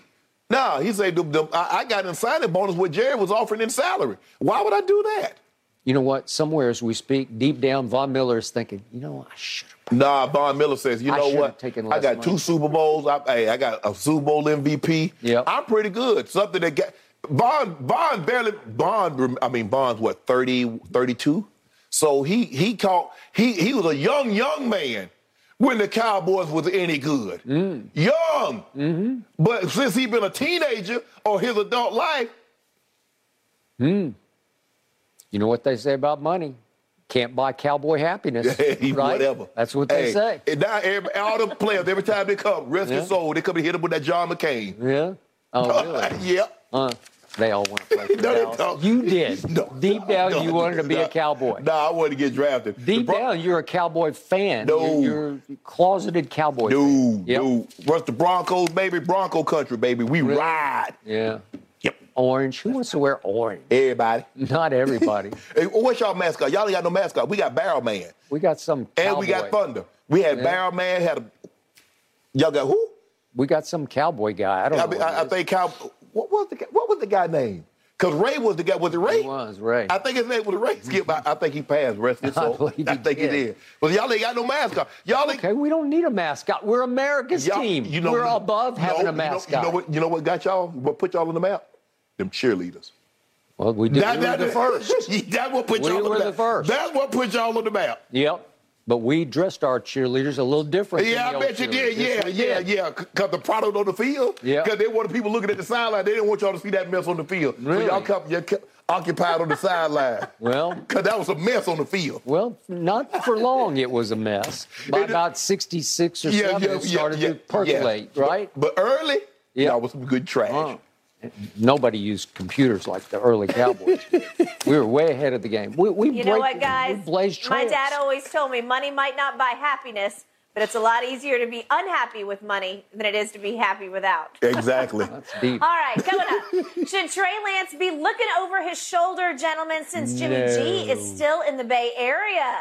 The answer to that coming up on the other side of this break.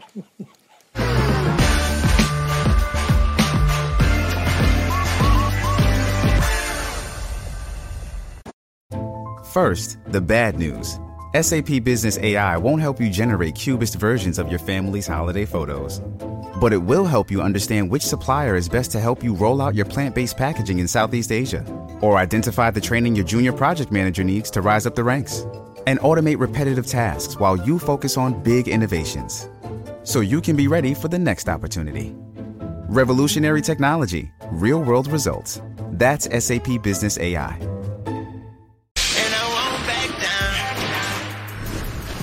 Last week, San Francisco decided to restructure Jimmy G's contract to keep him in San Francisco.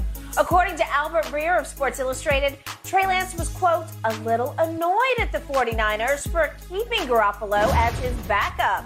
Shannon, should Trey Lance be annoyed? Yeah, at himself. Because all he had to do was convince the 49ers that they can rely on and trust in him, given what they've seen last year and what they saw in the preseason. But the, with the exception of that one throw, he has not looked very good. Mm-hmm. And he left Kyle Shanahan and John Lynch no other choice but to travel in this direction. Skip, if he was the, if he was what they thought he was going to be, and he was ready, because this is what Kansas City did. They let Pro Bowler Alex Smith made the Pro Bowl, and they let him walk. They cleared the deck for Joe Burrow with Andy Dalton. Cleared the deck. What did Mac Jones do when Mac Jones was a starter? What did the New England Patriots do with Cam Newton? They say we believe so wholeheartedly in this guy, we're gonna let the incumbent go. Mm. That's not what they did. They said, you know what? We're gonna hold on to it. We're gonna restructure your deal. Now, Trey, this is your team, but I tell you what, if you start to falter, we have no, we have no problem whatsoever putting Jimmy G in there because Skip, this team is built to go to and compete for a, a, a, an NFC title and possibly get to the Super Bowl. You look at that defense, you look at the skill positions that they have with Aiyuk and Samuel and Kittle, that offensive line with the best offensive lineman in football and Trent Williams, and the way they can run the football. I'm not gonna let a quarterback mess this up. Mm. So basically, hey, Trey Lance, that's on you, bro. Mm. All you had, all you had to do was remove the doubt from uh, Kyle Shanahan and John Lynch's mind. That's all you had to do in the preseason. You had one job, mm. one job, and you flubbed it. Mm. So Jimmy G's back, and if you mess up, you're gonna be looking over your shoulder. Really? Yeah. So, are you suggesting that the two people you know very well, starting with Mike Shanahan and his son Kyle, decided we need Jimmy G because we don't trust Trey. Is that what you're saying? That's what it sound, what, what it sound like to you. What it look like to you. I mean, from what you where you got LASIK. I, I can tell you exactly what it looks like to me. It looks like Jimmy G. They shopped everywhere, and nobody even sniffed Jimmy G. Well, Skip, nobody even sniffed. if he, he- was willing to take backup quarterback money to say, "I'm happy here. I'll just stay here. I'll readily accept being the backup. I'll carry the clipboard the whole year." Skip, think about this. The man got six and a half million to be a backup. All I'm saying is this: if that, why you care if nobody wanted him? If Trey Lance is your guy, I don't care. If I dump my trash out, I don't care. I don't want it. So I don't care if anybody pillage through it or go get it. It's my trash. I don't care. So why did the 49ers care? Didn't nobody want Jimmy G? You shouldn't have cared because you say we were done with him. We got who we want. Mm. But clearly, they don't believe Trey Lance right now. I'm not saying it moving forward. Maybe after this year, they're like, okay, we've seen enough Jimmy G. Bye. Who wouldn't want Jimmy G as a backup quarterback? He's taken a team to a Super Bowl before. He took a team to the NFC Championship game last year. Who wouldn't want that as your plan B? But they The believe 49ers got him at their plan B. okay, they believe so strongly in Trey Lance that they don't think he'll be threatened whatsoever by Jimmy G. He knows him. He With that- lived with him last year. He's fine Wait, with wait, it. why was he annoyed? Okay, well, I, Albert Breer did a radio show in the Bay Area, and I'm not saying he walked back the comments, but he says, no, he's just a human. He was a little startled by this because he didn't see it coming. Okay, but, why you startled? He said he wasn't negatively annoyed. He was just human, like, oh, God, we, we got to do this again. I guess what? I didn't. I was never startled who they kept mm. because I know couldn't nobody beat me out for the job. Okay. So it wouldn't didn't bother me. okay, but nobody was behind you who had been to 17 Pro Bowls. If, if he if if uh, hey if he was in front of me, he was caught. If he was behind me, he stayed there. So that's how Trey Lance got to look at it. I would look. They traded Skip. They mortgaged everything to get him, and so now, right now, right now, what they're saying is that Trey, yes, we believe you're our quarterback, but there's some things that we saw that gives us a little concern at this That's not moment. what they're saying at all. They're saying, we got Jimmy G for a song. We know him. He knows our system. We got him as our backup What, quarterback. what? What you need him as a backup for? Everybody needs a backup quarterback because it's, They- they it's called one. injuries. They had one. They got. They got. Another, they had another quarterback. Who's better than Jimmy G? He's now the best backup quarterback in the league, and it's not even close. Say to name somebody who's even close to a Super Bowl NFC It's the championship same thing they did with Tyler Smith. If they were so hell bent on Tyler Smith being that dude, why the hell you go get a 40 year old up off his couch that was drinking a beer probably? Because you need a swing tackle like a backup to both your positions. Pe- Jason They're- Peters- They're down to nobody. Jason Peters is not a swing tackle. Jason Peters is a left tackle. Remember they tried to play him at guard? Remember they tried to play him at guard in mm-hmm. Philly? Did you, did, you- do you remember how that played out? Okay, okay. So he's not a swing, he's a left tackle. But if Tyler Smith is what you said, oh, he's a mauler, he's a this, he's a that. I don't need, I don't need, I don't Okay. need Pete. Okay, but obviously to throw a raw rookie who led the whole league, I'm sorry, the whole world in penalties last year at Tulsa, Right, to come on. throw him into game one against Tampa and then Cincinnati, and then here comes a little There later, you go. Thank here come you. the Rams, Thank and you. here come the Eagles. Thank you. Okay, So in other words, Jerry Jones is telling you, I- right, he's a first round pick. okay that but he's a rookie. Trey was there last year and got his feet wet, and they loved it. And they believe in him. And, and Let me ask you a I. I, I watched every me- snap he took in the uh, preseason. I thought he was pretty good. Let me ask you a question. You could have, what you call him? Alex Smith could have been a great solid backup. What did they, what did they need to do? Okay, but he could go get a starting job elsewhere. I, I didn't have to do that. Okay, I could have kept him. But no, but everybody wanted Alex Smith. I could have kept he was him. a Pro Bowler. I could have kept him. okay, you could have kept him, but you thought you could be better with Mahomes. They, they have told you already we can be better than Jimmy G with Trey Lance. Ceiling is What- higher what clear to- I- because he is mobile. I, I'm not saying that it's not, but clear the decks. So why he why he You don't need why to was, clear the why decks. was he startled? You, know why? Because th- this kid is so mentally tough. He's got such a strong football Why backbone, such strong character. I don't think he was startled or annoyed. I, d- I don't believe any of that. I do. I, I believe that he's like, whatever. Next. When who we play game one. That's all he cares about. Jimmy G said, "I'm in the house. I'm in the house." Yeah, you said from the start. You doubted the Shanahan, Well, no, no, no. The people that you grew up under. I also said I don't know why they're getting rid of Jimmy G. Hmm. I would keep Jimmy G. Okay. Now, I told you that. okay, but they weren't going to keep him for twenty No, hell dollars. no. Not as no backup. Okay, so he crawled back to San Francisco because he had no other takers. Nobody wanted Skip. him. And he said, I'll restructure. I will completely renegotiate. Skip. They gave the man six, and he got a no trade. Okay, fine. What back, what backup you know got a no trade clause? Tell me the backup that you know they got a no trade. He's- Hell, I can, I can name a bunch of quarterbacks that starting quarterbacks that don't have a no trade. Okay. Jimmy G a backup with a no trade. So he's semi retired in San Francisco because he loves playing there. He loves the Shanahans. He loves the weather. He loves the atmosphere. He's comfortable in the system, and he's very comfortable watching for 17 games if the kid stays upright and does not get, I'm knocking on wood, hurt. Skip, he might. They all get hurt. Jimmy G might get a chance to get in there, and Trey Lance not get hurt. Mm. Remember, Trey Lance is a running quarterback. And Yes. trust me, he will run in Kyle Shanahan's running attack. He will make it even more lethal than it is now. He is the perfect fit for Kyle Shanahan. it- it- trust me, you're going to see a lot of read option. It, it wasn't his running that concerned them. It was his ability to throw the football. Okay, well, he can throw it. I do you remember the throw he made to that little Danny Gray, that rookie out of Tennessee? Yeah, that was the one throw I told you about. Oh, really? Can we see that again? Yeah, Just to that was the remind one. everybody, this is what the Shanahan's bet the the sun and the moon on. This is the first preseason game. Man, that that looks pretty good. He's got a big arm. His arm's at least as big as Jimmy G's because Jimmy G is not much of a deep ball thrower. That hurt them in the Super Bowl. That actually cost them a late run at the Super Bowl in Miami. I I agree. recall, I- right? yeah, you did. Yes, Huh, yes. Interesting. Skip, I'm not- This kid's got huge arm. He's got huge upside.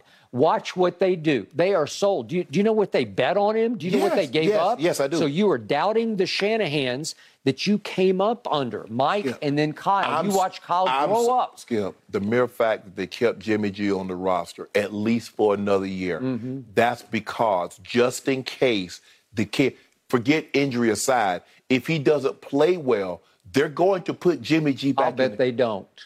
I bet they're going to give him a long leash because you can't do that to a rookie quarterback. you can. You can destroy him psychologically. Whoa, if no, you just told me the man was strong. You out of the just told me the man was mentally strong. You told me he wasn't going to be looking over his shoulder at Jimmy G. Okay, he but if you start yanking him out of games, no then you show no trust. in No, no, no. Once They we- won't yank you. Once we yank you, you there for the foreseeable future. Sorry. Watch what happens. Yeah, watch. You're I'm gonna be wrong again. I'm it's watching. okay. I'm it's watching. okay. I'm, I'm not watching. keeping score. I'm, I'm watching. I'm told you about Jimmy G. You're Jimmy G all day and No, all I ain't no night. no no no no no no no no no no no no. That's not what I said. That's not what I said.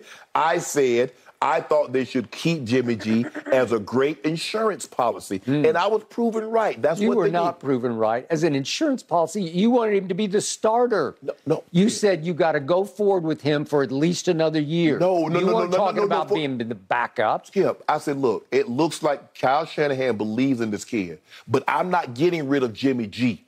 Jimmy G can provide, still give you great value, and his value right now is a backup. If this kid, Okay, but they couldn't get rid of Jimmy G because he Cut crawled him! back. Crawled back. cut him, Just let him go home. cut him, Yeah. cut him. Is he not the best backup quarterback in the league? Refute that. No, Baker. Baker's the best backup. That's not true. He's Baker the best backup. starting Baker, quarterback. Baker, right? Baker the best backup. Really? Yeah. Uh, I think he's starting, much to your chagrin. You're going to be wrong and wrong and wrong. He'll be- Everywhere you turn, wrong. I tell you what, he'll you be- and quarterbacks don't get along. I bet he's gonna be starting 0 and 1. Uh. Get out to a great start. Well, maybe they seven could- cases. Maybe San Francisco could sign Sam Darnold to be Uh, there you go. There you right? go. Yikes. All right, you go. Baker is a topic for another time, Yep. guys. Trey Lance makes his debut versus the Bears this Sunday on the road. Hey, guys, speaking of young quarterbacks, which signal caller under the age of 30 do you think is eventually going to take over That's as the best of Yeah, the it best? really is We'll debate Really that easy. here on Undisputed when we return.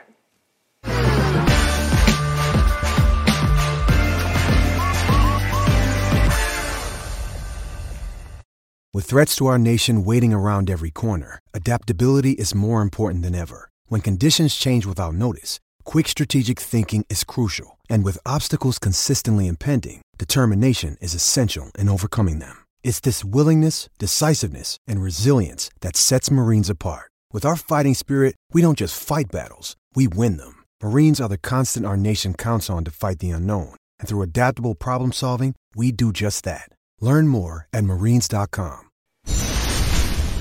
Start Saturday strong with America's number one game window, Big Noon Saturday. Legendary powerhouses collide as Bryce Young and the top ranked Alabama Crimson Tide take on the Texas Longhorns. It all kicks off at 10 Eastern with the big noon kickoff crew live from Austin. Then it's Bama versus Texas, noon Eastern on Fox. Tom Brady voted as the best player in the NFL by his peers at the age of 45. Around the NFL, Patrick Mahomes, Josh Allen, Justin Herbert, Joe Burrow, and Dak Prescott headline the new wave of young quarterbacks, though.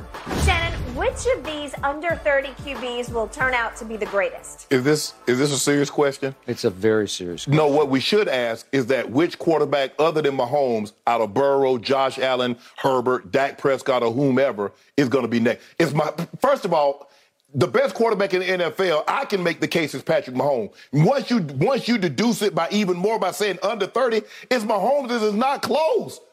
I mean, what, what, what, where have you been?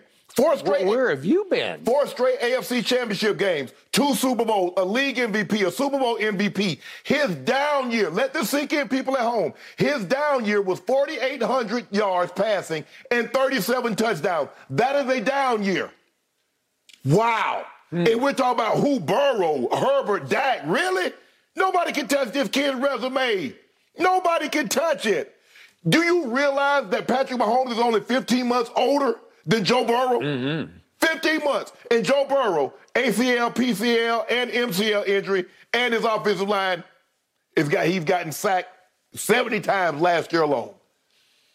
Like Justin Herbert. But we got to stop this notion trying to find ways to discredit what Patrick Mahomes has done.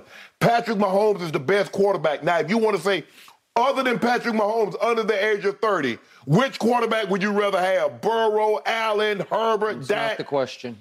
It's Patrick Mahomes, and it's not even close. Mm. I don't even know why there's a debate. I don't even know what the discussion is. That's like saying who's the best player under 25 in the NBA. It's Luka, and it's not close. What is the debate? Who are we debating with?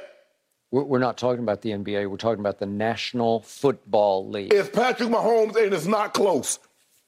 Shannon, you're not seeing the forest for the trees.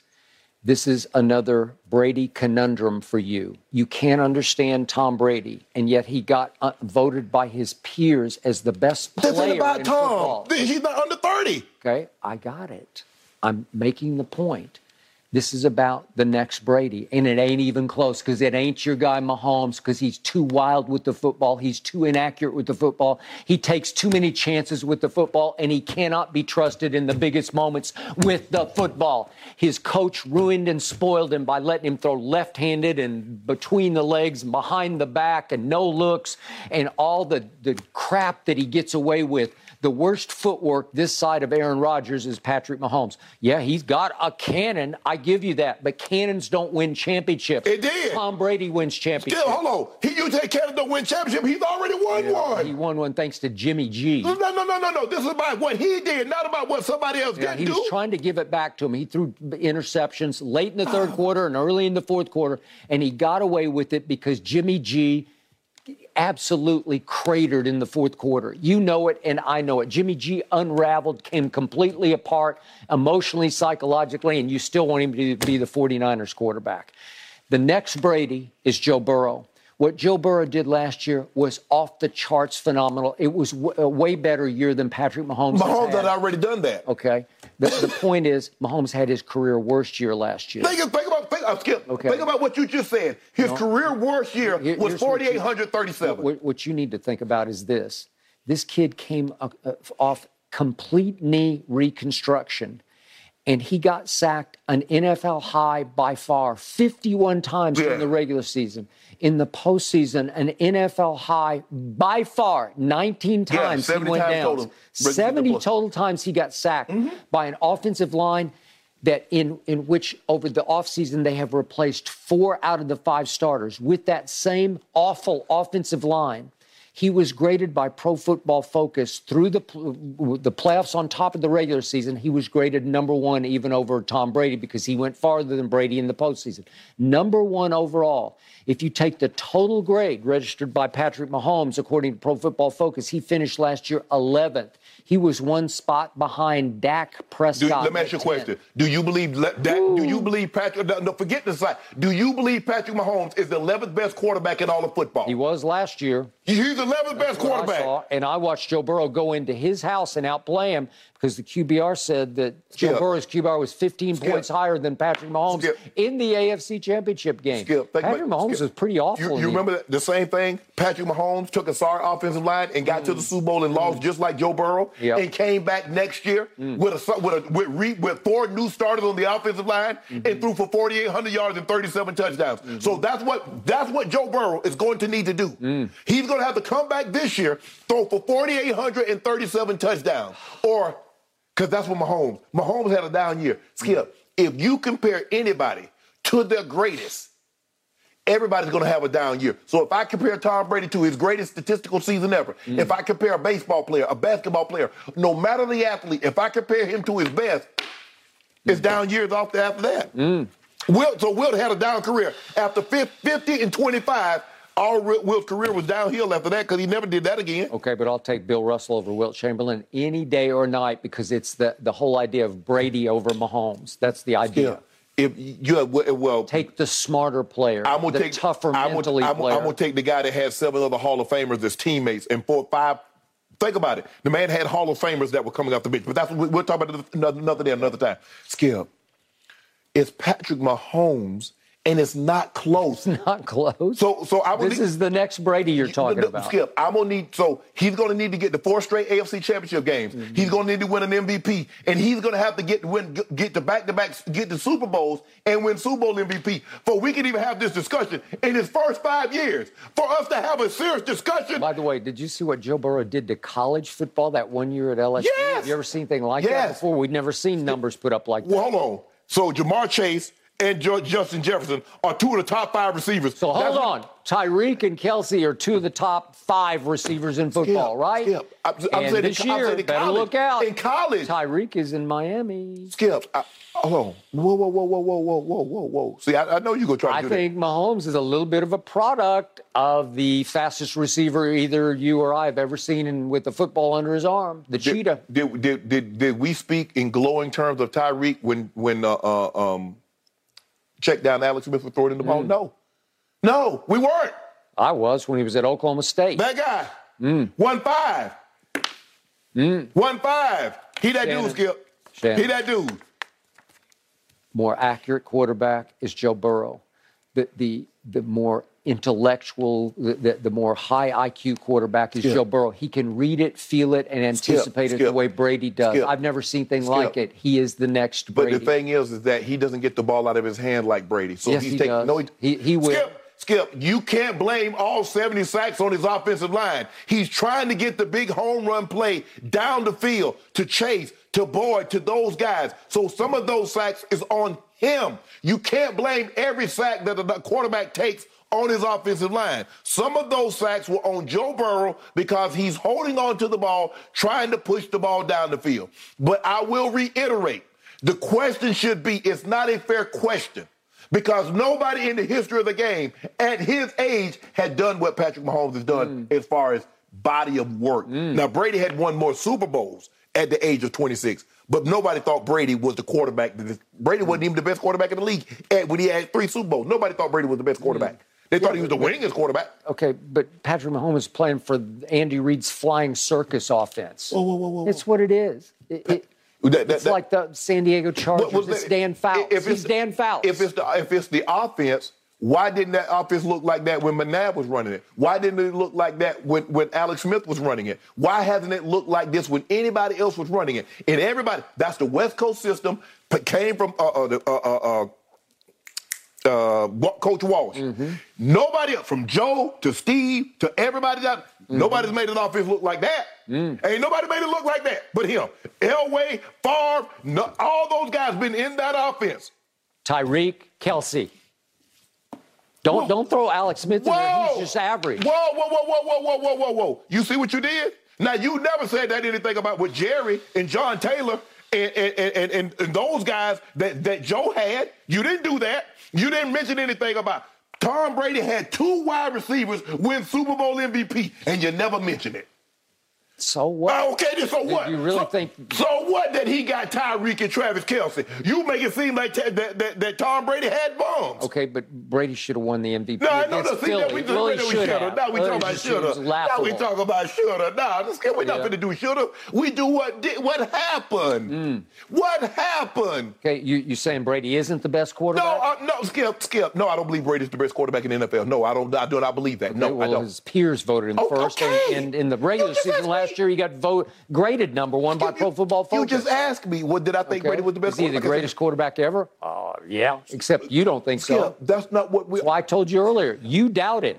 You Skip. say nobody doubts him. You you Skip, do. That was not the question. What you asked me. You asked me, did I think Brady was the best? I said no. You say his peers voted him the best. Okay. I do not believe a quarterback under the age of 30 is better than Patrick Mahomes. Well, I believe the next Brady is going to play the real Brady in this year's upcoming Super Bowl on Fox. That's then- what I believe. And then, and then, and then he's in Cincinnati with Mike Brown. You know Mike Brown, cheap Mike Brown. I got it. He lifted that organization Yes. to a Super Bowl Yes. and came close to winning the Super Bowl. How, how much you want to bet? Mike Brown offered him 25 million. You're probably right. Okay, but that's the, the, his degree of difficulty is much higher than the Clark Hunt. Oh, you, of difficulty. you, you get no debate from that. Mm-hmm. His degree is, is more difficult than anybody in the NFL because Got it. Mike Brown is cheap. Got it. Agreed.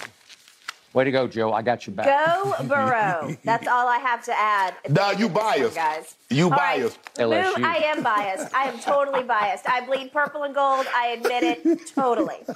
All right, moving on, guys. Will an increase in targets make CeeDee Lamb a top five receiver this season? Absolutely. Stay tuned. That's next.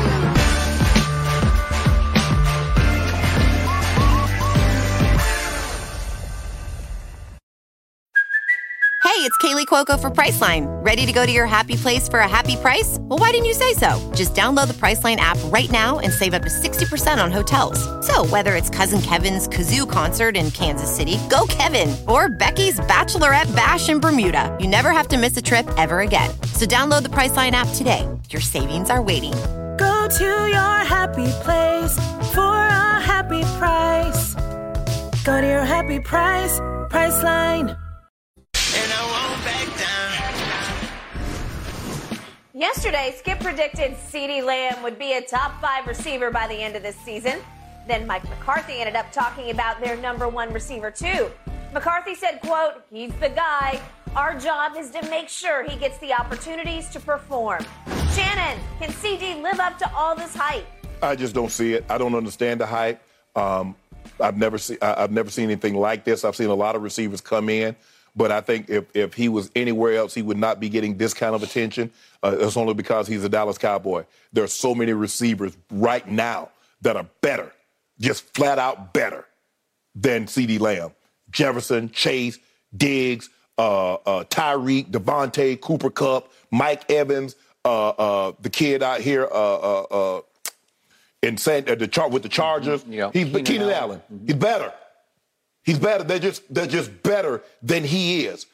AJ Brown is better than he is, and but they they they they want CeeDee to be this, and you keep talking about it, and Jerry Jones keep telling because he has 88, he's going to be this. I'm gonna need to see. I'm gonna need to prove it because mm-hmm. right now he's not the best receiver in that draft class. It's not close. It's mm-hmm. Jefferson who was selected after him, mm. and his head and shoulders, he's light years in front of light, mm. light. Mm.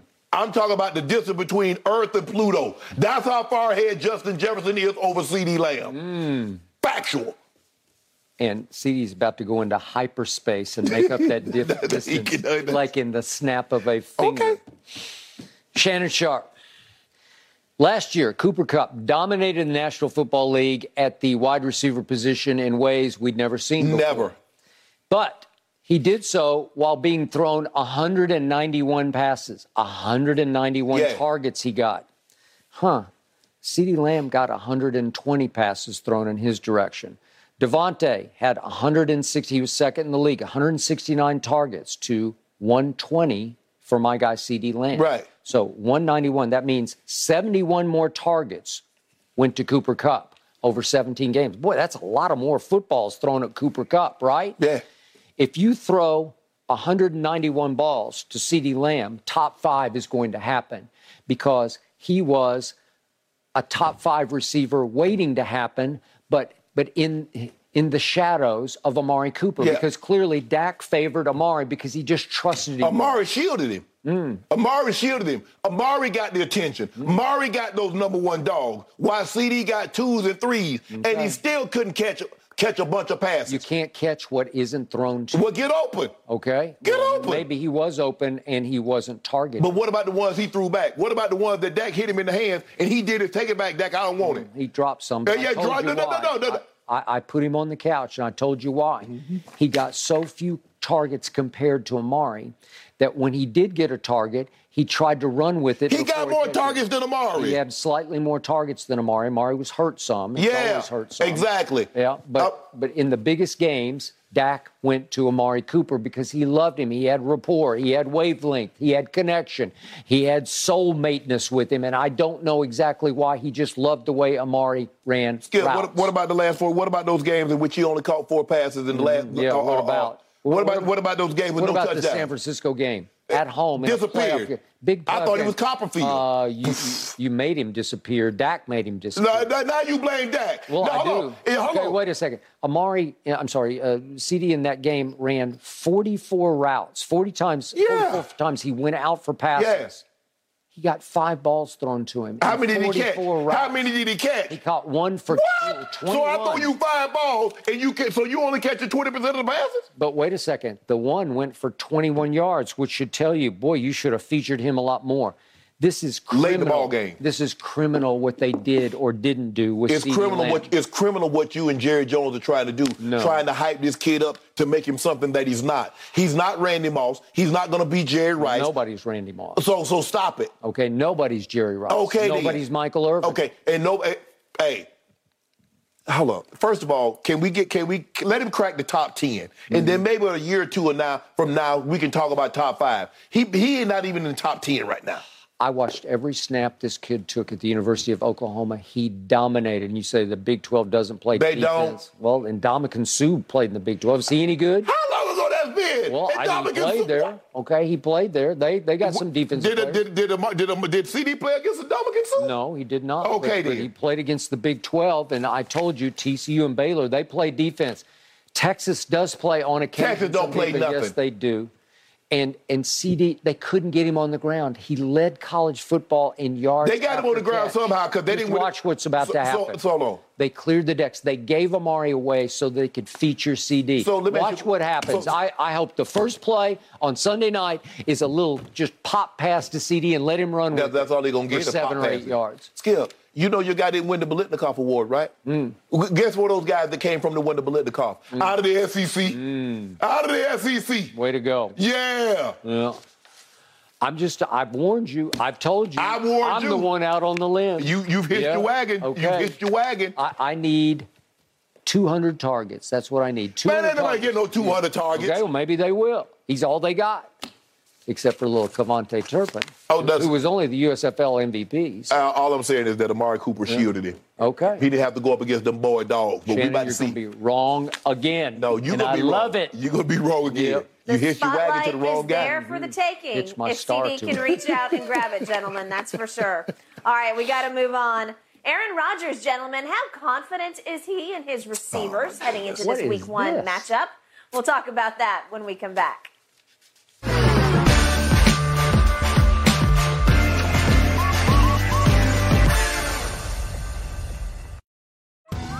Survivor 46 is here, and so is On Fire, the only official Survivor podcast. And we have a twist this season.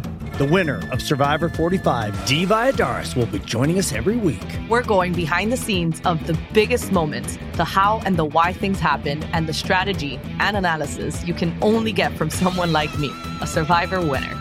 Listen to On Fire, the official Survivor podcast, wherever you get your podcast.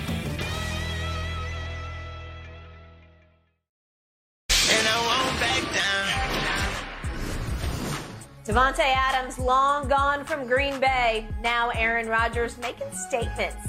Yesterday, he wore a t shirt in the Packers locker room. As reported by The Athletic, the shirt featured Rodgers and wideout Allen Lazard with text reading, Make Green Bay great again.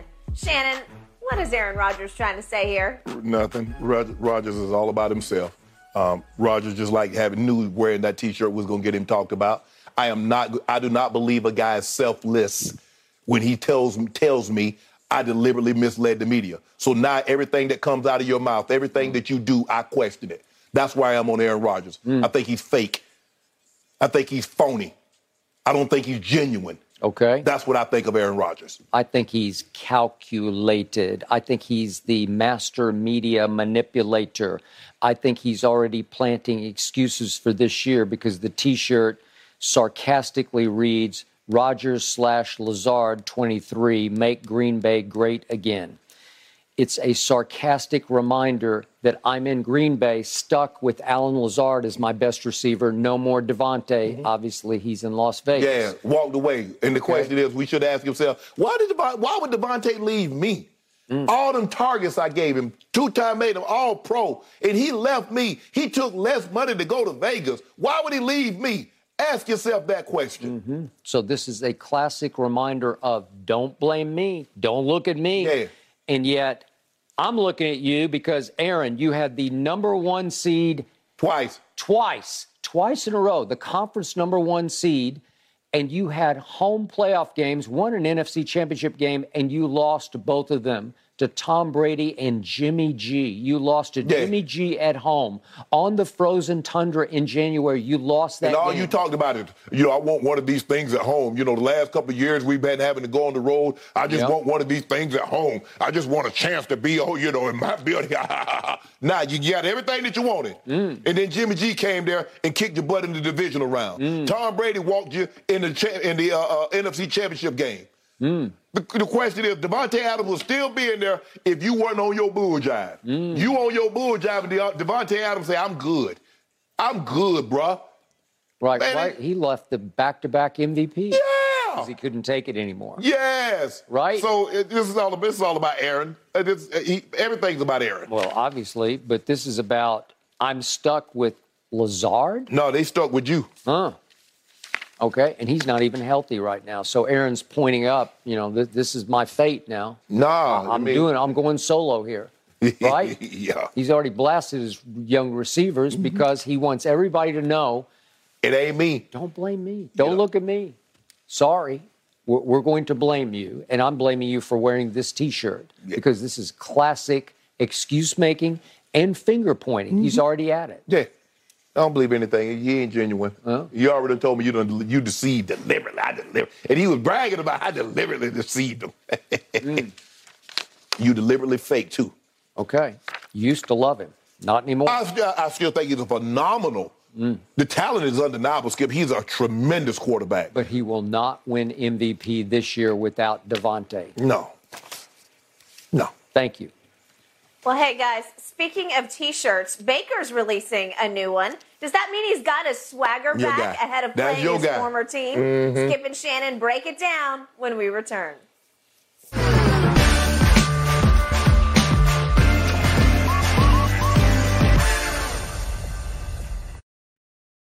Does Monday at the office feel like a storm? Not with Microsoft Copilot. That feeling when Copilot gets everyone up to speed instantly? It's sunny again. When Copilot simplifies complex data so your teams can act, that sun's shining on a beach. And when Copilot uncovers hidden insights, you're on that beach with your people and you find buried treasure. That's Microsoft Copilot. Learn more at Microsoft.com/slash AI for all. All right. Baker Mayfield has made a fashion statement ahead of his revenge game versus his former team, the Browns. He announced he's selling t-shirts that feature his face with a broken dog chain that advertise him as being off the leash with the Panthers. Shannon, you like it or you have a problem with these? That's your guy. Now he just said Mary Kay Cabot was using clickbait. He didn't say that. But now he's basically confirming what she said, that he felt he was being held back. Skip, it just goes to show you where his head is. Mm. That, this is what you want from your quarterback. I thought you said your quarterback was supposed to be like Brady-esque and, and had a focused, tunnel. He trying to get really. That's your guy. That's your. Co-sign this. Mm, my guy took a $3.5 million pay cut to go to the lowly, Co-sign lousy what he Panthers. did. Okay, I don't love it. To me, you need to do it before you market it. And this looks like he's just firing focus? back at the the Browns. This looks like Browns revenge. Yeah. right? So where's his focus? I thought his focus was on the game. He tried to monetize a T-shirt about him being off leash or whatever he said. Well, he did go win the job. You got to give him that because you didn't think he'd be able to do that. You didn't think it was gonna be because they paid 19 million, they gave him a two Okay, or four or six. Okay, at least he's out from under doing the progressive commercials that painted the biggest target on his back but any young quarterback has ever had. And now he's trying back. to monetize something else. Okay, these are just little T-shirts off the leash.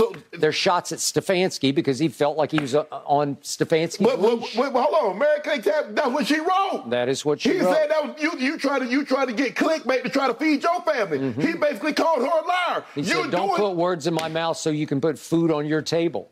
And now he got a he got a T-shirt basically confirming what she tweeted or what she texted. I don't love it. I'm not going to condemn it because he is going to beat the Cleveland Browns on Sunday. When, when you when you co-signing it, if you don't condemn it, you confirming it. Well, he's trying to make back a little of the 3.5 million he gave up. It's Skip. You either doing what you doing. You either coaching it or you you condoning it. So which are you doing? Mm. I'm condoning it. Okay, there you go. That's- I believe in Baker the Panther. Okay, so I, I Okay. just you remember that now because they're gonna be down the line that somebody else is gonna do something like this, and I'm gonna bring bring you back to the Soul Bacon It's situation. respect in the hustle. Try.